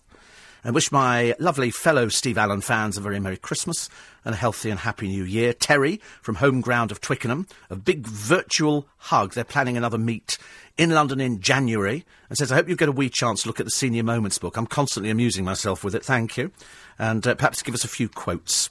So looking forward to hearing you on Christmas morning because I'm here tomorrow morning as well. I know, sorry to ruin your Christmas day, but I thought we could share present opening tomorrow. Should we, should we take a few phone calls from you? You could tell me some of those dreadful presents you've been given. I can remember one year opening up the phone lines, and every person I said, So, what did you get for Christmas? Well, we didn't get anything. I'm Jewish. I thought, Oh, Lord, let's make presents up. It's so much easier. A lot of people will be doing prezzies tonight on the LBC website. They've got the best of LBC 97.3 in 2012. Lovely picture of me. Quite a gorgeous picture of me, in fact. Airbrushed to heck. And uh, the jobless man who wouldn't get up at 8 o'clock in the morning He said he said he, he'd been offered a job. He spoke to Julia Hartley Brewer, and uh, and he said he, he didn't take the job, but it meant getting up at eight o'clock in the morning. I've never heard of such a thing. Uh, the Christmas Mystery Hour, the twelve funniest news stories of 2012, uh, the twelve most emotional photographs of 2012, which is all on the LBC website. What do you mean you've not been on it? There's also gorgeous pictures of me. In fact, there's lots of pictures of me on the LBC. In fact, there's almost too many pictures of me on the LBC website. And uh, wait a minute, where, where have I moved to? Where am I moved? Oh, look at me! Oh, God, why they always put me next to James Whale? It doesn't help, does it at all? And there's me, my hanging baskets. Oh, yes, remember that one. Steve Allen's message for 2012. This was uh, Steve Allen's countdown to Christmas, which we quite like. We've got all my panto pictures on there as well. You have to look at them.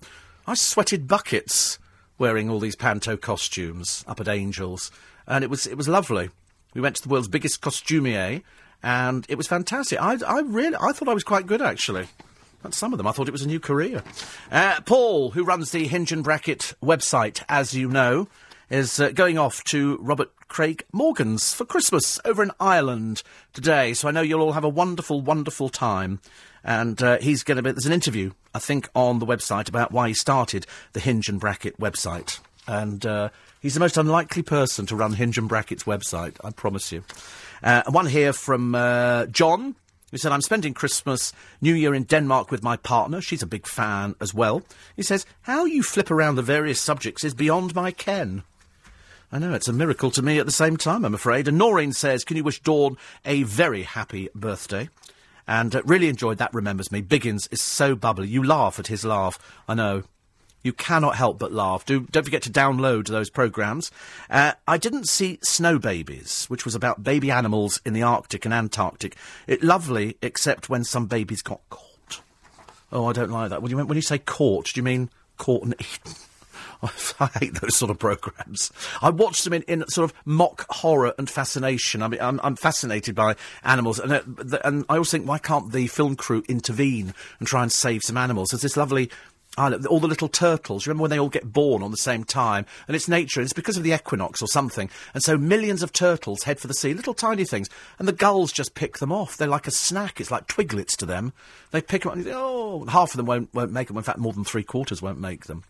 And, uh, and you look at all these other things, and then Arctic foxes that run in and pick up all these these. But you think, oh dear, it's so awful. I'd be there shooting Arctic foxes. I'm afraid I'm a bit terrible like that. Right, quickly, some more of your uh, texts and emails. There's so many to get through here, so so bear with me if you've sent one in. In and uh, Ben and Finchley bought mince pies, but they tasted of something else because they'd probably been cooked in an oven with something else. Ha ha. 84850. Jeff is in Lewisham. Good morning, Jeff. One from uh, another one here. This is from, oh, it's Noreen again, who says, Cash machine near us had conked out yesterday. Not a problem. May have been for some people. So please, please, you're sounding so good. Not very helpful at Tussauds or the bus company. No, I mean, I just thought that they, we had the voucher. We just hadn't printed it off. We couldn't print it off because his printer was broken. So we couldn't go to Madame Tussauds because they weren't, you know, I don't know. Uh, one here from Julie who says, thinking about my ideal Christmas dinner guests. It would have to be you and Biggins. You two made me laugh so much yesterday morning. Yes, download, please. Do download. It is, it is very funny. It is very funny. And festive greetings from Bryn and Annie in La Belle, France. Warm and sunny. He says, I don't know what you two are doing later on today, but my plans are fixed. I'm going to hospital 30 miles away. The doctor wants me to have my left hip removed in January, and I have to have five tests before they'll accept me. Uh, I have to have a second ECG, which is the electrocardiogram, and a, a cons- consultation with an anaesthetist. And when do you think they're timed for? The ECG is three o'clock. Then they send me off with the result to the next bloke at four fifteen, and that lasts about an hour. So my Christmas is nicely pre-planned. Annie's staying at home as my kids will drive me there. Driving for me is verboten. So it's screwed up tonight's dinner party, so that's life. Anyway, we wish you uh, all the best for yourself. And I thought your earlier interview was most encouraging when talking about the economy. It's really cheered me up as it really is beginning to look like a gentle improvement. God bless you, says Bryn. Extra hug and kiss from Annie. And uh, season's greetings to the two of you and uh, I hope we find you in rude health over the Christmas period. You've got, if you've got to have a hip done, you've got to have a hip done. It's as simple as that. Jan says, so pleased to hear your voice this morning. Yes, well, of course, the day you don't hear my voice is the day I'll have passed on. But I am thinking of having one of those gravestones where it's got a pre-recorded message. You touch the top of the gravestone and go, hello, how are you? Oh, it's cold in here. You know, something like that. And then I thought, maybe not. freak people out, wouldn't it? Freak people out. Uh, Julietta says you're very naughty at times. I find myself laughing out loud in public whilst listening on my way to work on my portable DAB. What have we said that's rude this morning? Have we said anything that's rude? Have we said anything that's particularly... Sometimes Andy, Andy McCall will say something to me, but I mean, he mumbles, so I don't have no idea what he says. He, "Mm, Steve. And I go, oh no, because sometimes he, he's been at the cooking sherry. He keeps a bottle in his bottom drawer, and he'll have a little slurp of that. And you can always tell by the time we get to my show and the end of it, I mean, you know, we're gaga practically practically gaga. It's, it's, it's almost an embarrassment, really. But as I say, most of the newsroom have been like that today because it's festive season. And why have we not got a gold postbox around my way? Everybody else has got gold postboxes. We haven't. Uh, 84850, Blanche says, thank you for being there at this time of year. I'm sorry I'm here tomorrow as well, and the next day. And the next day, and the next day, and for the and for the next year, down in Shropshire. I'd love to go to Shropshire. I don't even know where it is. How naive am I? And uh, Rebecca in Wandsworth, Merry Christmas. She says, puts me in a good mood listening to your programme for the rest of the day. Shropshire. Oh, I don't want to go there then. I don't like the West Midlands. Oh, horrible, horrible place. What else is in is in Shropshire? Are there well-known places? Do they have tourist attractions? Do they have anything exciting? Like, uh, like what? What do they have in Shropshire? What is Shropshire? Isn't Shropshire famous for um, nothing? Absolutely nothing at all. Nothing. Windswept, rolling fjords, fields, herds of wildebeest striding majestically through Shropshire. Lord Ayres says, "Glad your voice is uh, getting better. No doubt all the little tipples and concoctions have helped." Yes, I mean it is. I mean I am carrying today two sprays. I had a quick spray before I started of Covonia throat spray and uh, hate the taste of it, but it's the only thing that's kind of getting me through. Uh, 84850 steve at lbc.co.uk. On the subject of sprouts, Stephen Bridlington says, uh, the wife has just informed me when she was talking to the vicar yesterday, who was on his way to his allotment, he grows red sprouts. Red sp- I've never even heard of red sprouts. That's very festive. Are you near Shropshire? Is anybody near Shropshire? Has anybody ever heard of Shropshire? Somebody must know about it. Uh, I've never heard of that. I've never heard of red sprouts. Are You sure they're safe to eat? They're not poisoned, are they, or something like that? Red sprouts. Strange thing. I watched an old uh, Basil Rathbone film, Sherlock Holmes, the other day, and it takes me back, says Neil. He said, You won't believe this, but having done our food shop at 10 pm on Saturday, I've just realised we didn't get your favourite, the sprouts. The sprouts. How can you forget the sprouts? I mean, sprouts should be top of everybody's list. That's, a, that's the whole idea, isn't it? That's the whole idea. Uh, Winnie says, Season's greetings from a wet and miserable Slough High Street. Isn't it horrible when it rains? I don't like it at all. And Dawn, very happy birthday from Gary. He says, myself off to work at 12, working all day tomorrow, so we'll have to podcast the show. So just in case I don't get the chance tomorrow, I'd like to wish everybody a superb Christmas and thank you, Steve, for the entertainment over the year. You're very welcome. The management have decided in their infinite wisdom that we're going to do it again. We're going to do it again next year. We've got another contract. And, uh, and who's this one? Oh, this, are you coming to see us in Aladdin at the O2? I know you came to Southampton a couple of years ago. Lovely to see you again. And uh, the Panto's going great guns. This is Andy Spiegel, who's down there. Oh, bless. Uh, you know, I'd love to. Biggin. Uh, Biggin. What am I talking about? Biggins. Sorry. Lily is down there. God, blimey. That was a bit of a mistake, wasn't it? I'm afraid. So, uh, Andy Sp- Paul is down there. I know, I could. Lily, I mean, you know. He did say, come down. He said, I'm the shorter of the two Chinese policemen. Merry Christmas. Andy Spiegel, thank you very much indeed. Dominic from Toddington here. My sister Julia is travelling up to Billericay to pick my dad up and to take us down to spend Christmas with family and her partner, Andy and two-year-old daughter Lucy. And I hope you have a, a very, very happy Christmas. Very happy Christmas. I'm going to try and get down to the O2. I'm trying to get down as well to see Russell Grant. He's in Amersham. And then I've got to Brentwood. Oh, there's not enough hours in the day, are there? Perhaps we could have a shorter programme. Paddy and uh, Tina and Rosie are in Manchester. Says, we have you on every day. Well, there you go, you see. You're, well, mind you, you're starved of decent radio up in Manchester, aren't you? It's LBC 97.3. It's Steve Allen. It's Christmas Eve and it's 9.30.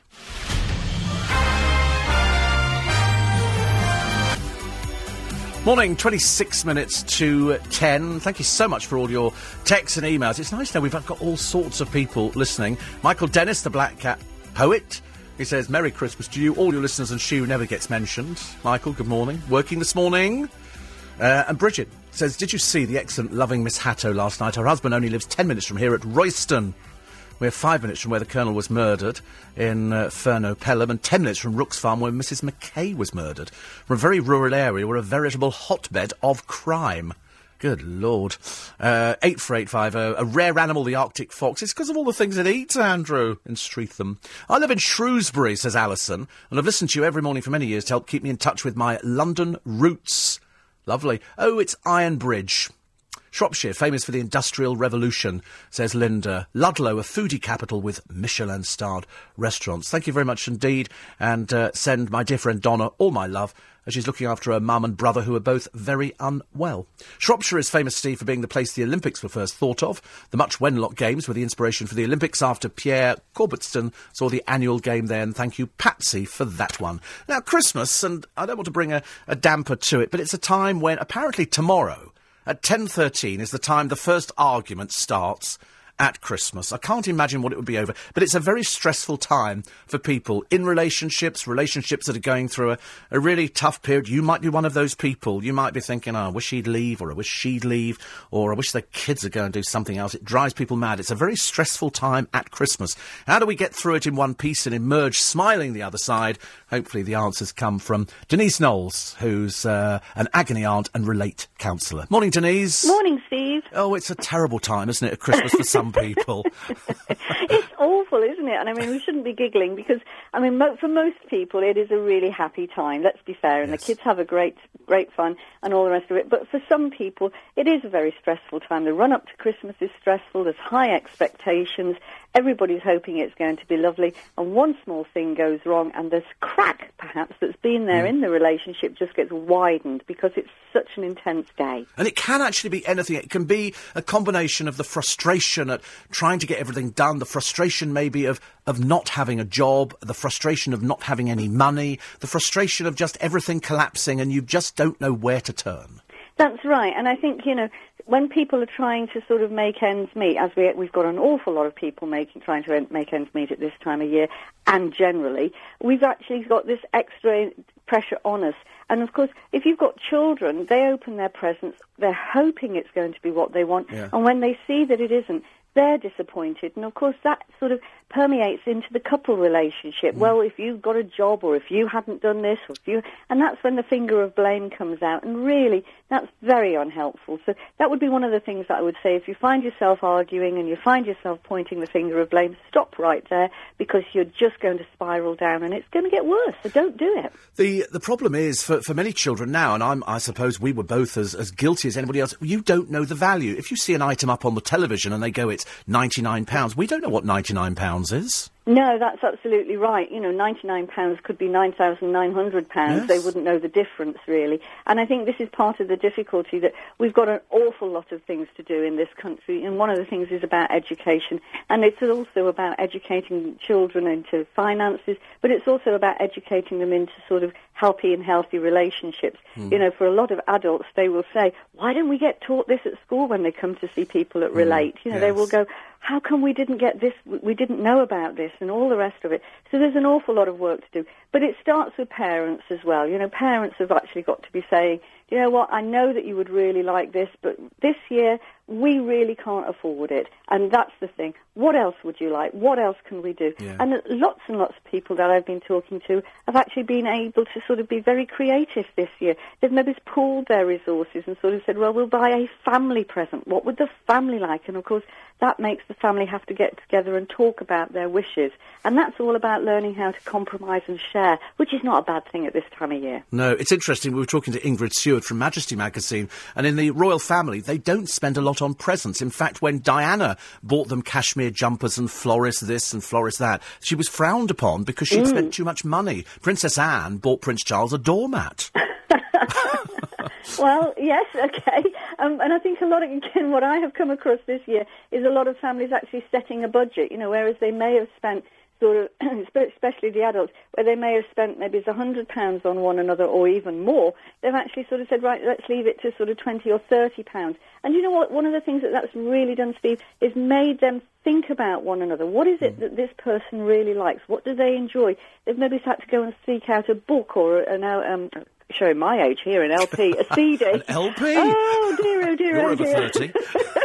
30. you know, so so they're actually sort of having to be much, much more thoughtful about their presents. And that is what Christmas can be about and should be about. It's about thinking about the people that we're buying for, not just this last minute dash out and think, oh, if it doesn't matter how much it costs, that will look good. Yes. And that's the important thing. And I suppose at the end of the day, it's people like you at Relate that have to pick up the pieces because for some people, they do have a breakdown and they Mm. don't know how. I've, I've spoken to people before. I've spoken to famous actresses who, who've been through this breakdown. She said, for, for some reason, she said, I just couldn't stop crying. No, that's right. And, you know, again, Christmas is a very emotional time. And we have to think about people that perhaps won't have certain loved ones around them this year at Christmas. And it's, it's because it's such a family-centric time. Hmm. When you haven't got a loved one with you, there may be, you know, they've, you've lost them, they've been bereaved, they're away from you. Those are the kind of times when people actually start to become very tearful. And if your relationship is going through a very bad time, and in the new year you're suddenly aware that flipping heck, this isn't going to work out for me, you're starting the new year again when you thought it was all going to be hopeful and let's make things different in a sort of a different place, and that can cause an awful lot of harm to you and to others around you. And that's one of the reasons that Relate sees such an upturn in its the demand for its services in Yes. January, February time. And I've always said it does doesn't fit into one particular age category. It can be across the board. That's right. You know, it, it, it doesn't matter how old or how young or how middle aged you might be. When your relationship is in difficulty, then it upsets you. It is an upsetting time. I mean, for some people, they can go, oh, this is a relief. But in order to get to the relief bit, they've actually gone through a great deal of emotional upset. And of course, that needs supporting and it needs managing. And, it, you know, I will say this, Steve, I don't want to be all doom and gloom, but, you know, the most people that come to relate will actually sort of leave the organisation having had a very positive experience and feeling much, much better. And that outcome may not be them being hand in hand into the sunset. It might mean that they've had to separate. But, you know, for lots of people, that can actually be the beginning of a much happier life. Yes, I mean, I've, I've spoken to people over the years. In fact, I, I spoke to one woman. She, she never separated from her husband, but he had a, another partner. And they were all living under the same roof, and, she, and she'd never phoned a radio station before, and she phoned up to say it was, uh, you know, she didn't know what to do. Should she get out of the relationship because he quite clearly wasn't going to get back with her? Mm. And we were saying, well, you should because you know it, it's a new beginning for you. It is, but when you've been with somebody for a long time, Yes. it can be a very, very difficult decision to make. And that's why it's very important to be able to get some sort of confidential and objective help, which many, you know, relate centres will say, this is what we do, come along and have a chat. You've not failed, and this is one of the things, and going back to the Christmas idea, lots of people feel that they failed if they haven't been able to provide the Christmas that they think others expect them to deliver. And actually, you haven't failed. What you've done is you've probably been very prudent, you've probably been uh, um, very responsible, and that's what it's all about. For you as well as for the family, if you're having a little bit of a difficulty, then take it on yourself to take some personal responsibility for yourself and then for others, and make sure that you're well. Yes, it's yes, it's it's having a bit of me time. It it's having a bit of time to think about yourself and sitting down and looking logically. It's never it's never as bad as you think it is. There's always a bit of light somewhere. that, that's absolutely right, Steve. And of course, the fear of fear is very much more big than the actual fear itself. Absolutely. Listen, I wish you a, a peaceful Christmas, Denise. Thank you so much, and you, Steve, and the rest of the crew there. God bless. Thank you very much Thank you. indeed. Thanks. Bye-bye. Denise Bye-bye. Knowles, who's uh, a relationship and uh, agony aunt at Relate. It is, it, and I know many of you will be thinking that. You'll be thinking, well, that's me. I'm that person. I'm sitting here all by myself. Some people dread. I've got friends who dread Christmas. Dread Christmas. Not not for any particular reason. It's just they can't stand it. They just don't like Christmas. They don't like, you know, the presents. They don't. They just they can't wait for it to be over and you can get back to normal. Whereas me, I kind of work Christmas. Although this year I promised myself I wasn't going to work Christmas. Before I knew what had happened, the rota had been done, so I was kind of stuffed on that one, a bit like our turkey this year. But anyway, so I was sort of, I sort of, and then I thought, actually, you know, it's not too bad. I got a bit of a lie in this morning. Still woke up at the same stupid o'clock, but it doesn't matter. And and there's always, you know, there's somebody worse off. I mean, what could be worse, for goodness sake, than getting up and coming into work? Answer is getting up and not coming into work. That could be the worst thing. And I, I cut various items out of the newspapers, to be honest with you. I haven't really got enough uh, time to go through them today. So what I'll do, I'll, I'll do them tomorrow because they're some of our favourite celebrities. And you know how much we love our favourite celebrities. Because uh, I'm enjoying watching some of the Christmas things, not on the... Te- the most of it was recorded ages ago.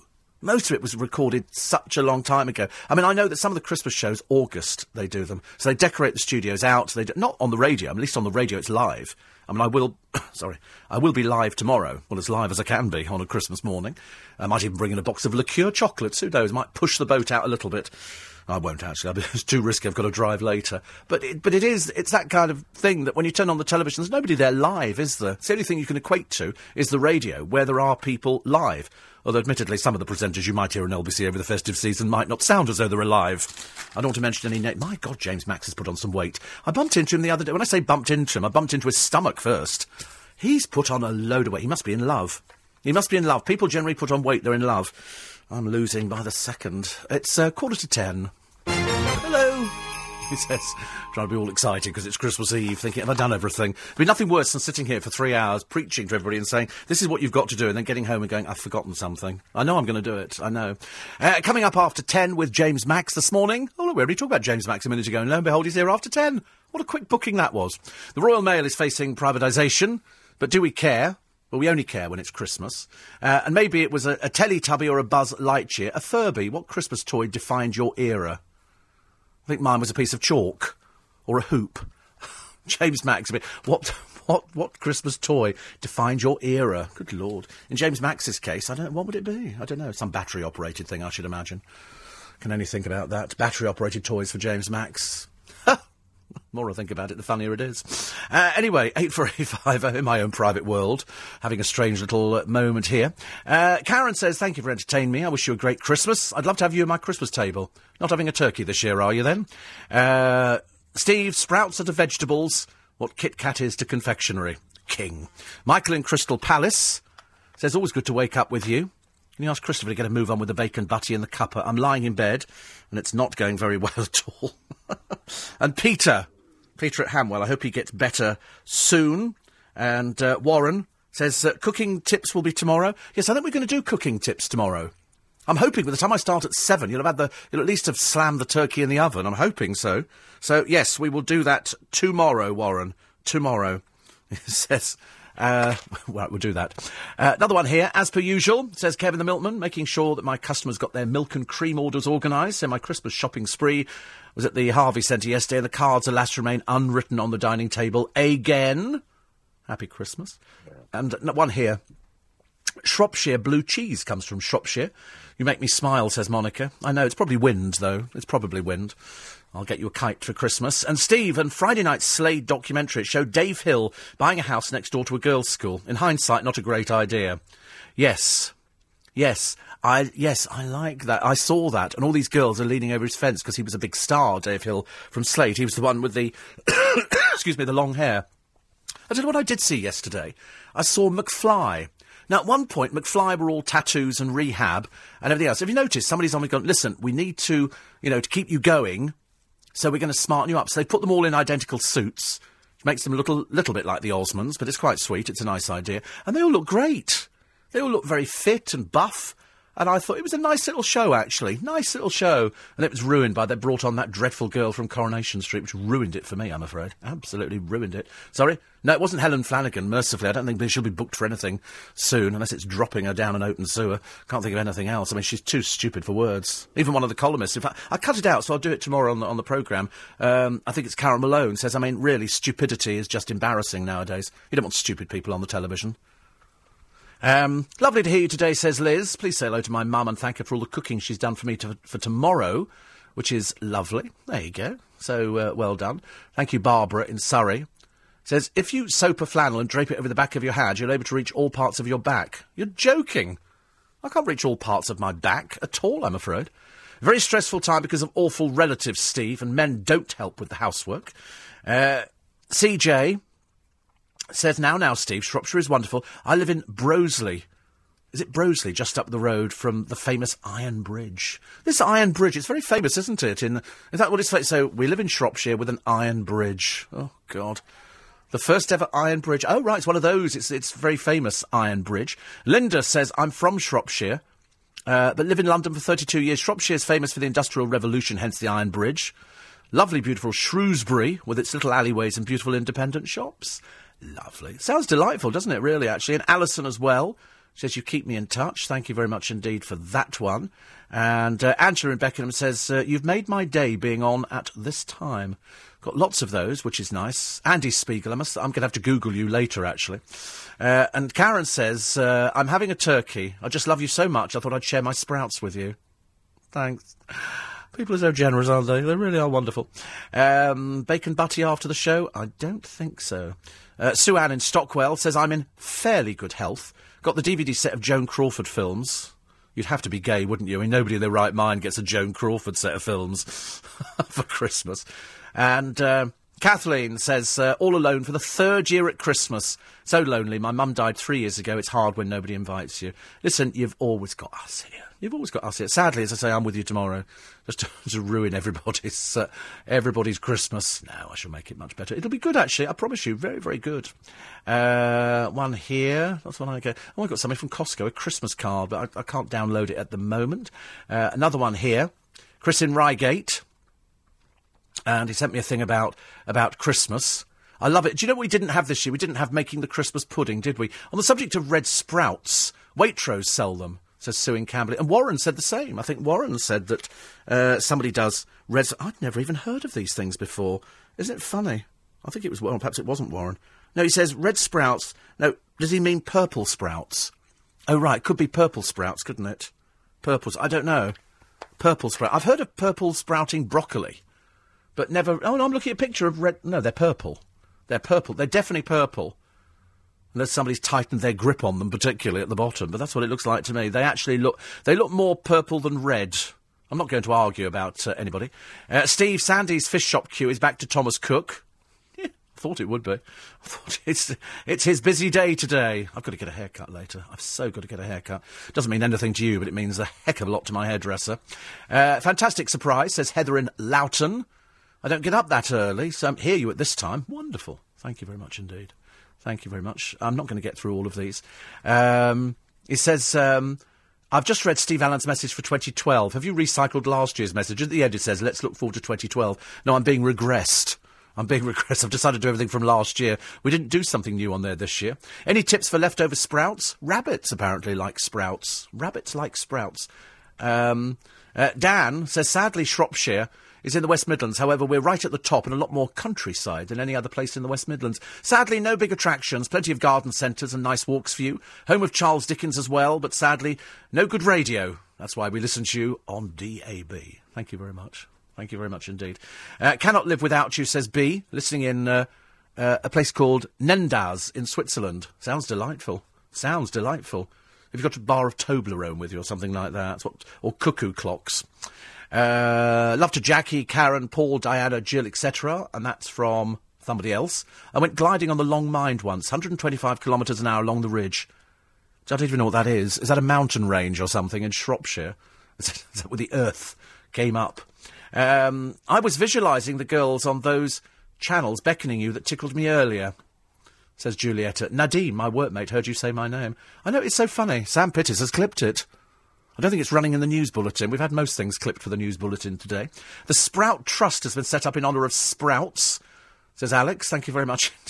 the, the, things I get sent to me, ladies and gentlemen. Um, and somebody says, for a tickly cough, rub Vicks on the sole of your feet. Can't bear the smell of Vic. I cannot bear the smell of Vic. Isn't it fun? I wouldn't. I have to rub other stuff on my feet. I'm afraid. And uh, Peter from Wimbledon says, I, I love your show. I'm very sorry, but as a foreigner, I have to admit that British food and cuisine is very tasteless. Never understand how people could be getting so excited about doing sprouts, turkey, and some boiled vegetables. Oh, it's delicious. It's so delicious. I don't want to, you know, don't want to ruin anybody's Christmas, but I'm, I'm so looking forward to it. And uh, Neil has made some little strawberry snowmen now, you fibbed. have you really made these? Because a friend of mine's got a very similar picture, and he lifted it from the internet. he lifted it from the internet. I quite like the idea of taking strawberries like that. I'm not. Now, I say I'm not totally convinced that you've made them, because I've seen a very similar picture They, they look good, don't they? I quite like stuff like that. Always amuses me. Très amusement. Sadly, look, look, we've really run out of time here. I'm running out of time. Wait a minute, let me quickly go to uh, one here. Where did I get this one? Oh, on the Queen's speech. Paul says that the Queen watches the speech by herself, apparently. She's already seen this year's. And is pictured in the paper wearing a very fetching pair of 3D specs. We're hoping a bit of Ray Conniff tomorrow. I'm hoping as well. I'm not, I'm not holding out too much hope at the moment, but I'm trying to sneak it in. Okay. Jackie from Paddock Wood is working today and on call throughout the holidays. So send greetings to all in the medical services working all the way through. Absolutely.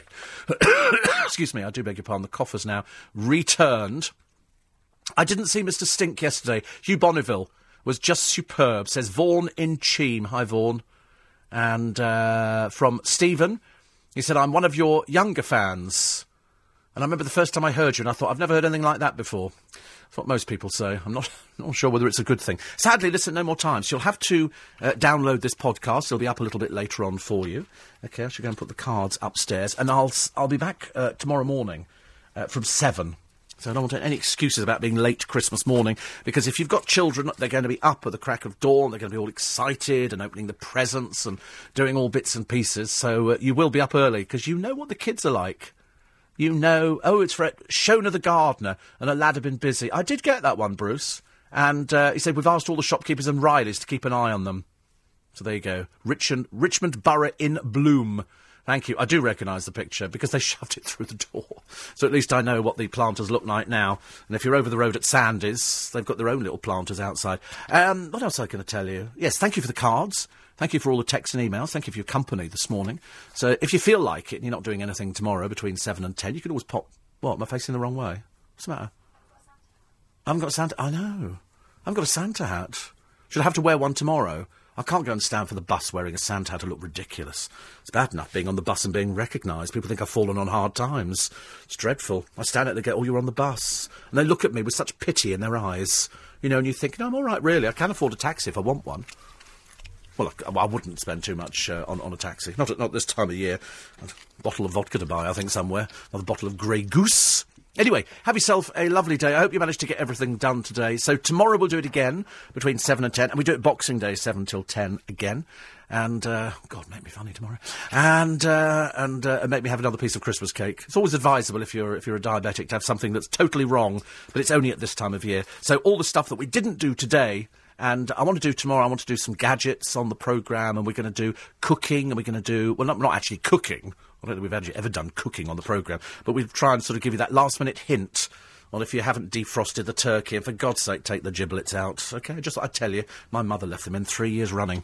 So, on behalf of all of us on the team, have a super, super Christmas, because I won't be here at midnight tonight, but I believe tomorrow morning there's the best of Steve Allen and some in conversations and everything else like that. Okay, so download the programme a little bit later on. There'll be a po- I think there's a podcast and there'll be a blog up a little bit later on if she can put her mind to it. But I mean, uh, most of them are three sheets to the wind round here. After the news at 10, it's James Max. Thanks very much indeed, Steve. Very good morning to you. London's biggest conversation continues with me, James Max, after the news. At 10, well, coming up, the health effects of being lonely, the toys that define a generation, updates on the continued floods around the country, and why Latin and Greek can make a school comeback. But first, privatising the Royal Mail could see the end of daily deliveries for that flat price that you pay. Well, most of us, we ignore the postal service for most of the year. But when did you last post a personal letter? Me a call 0845 60 60 973.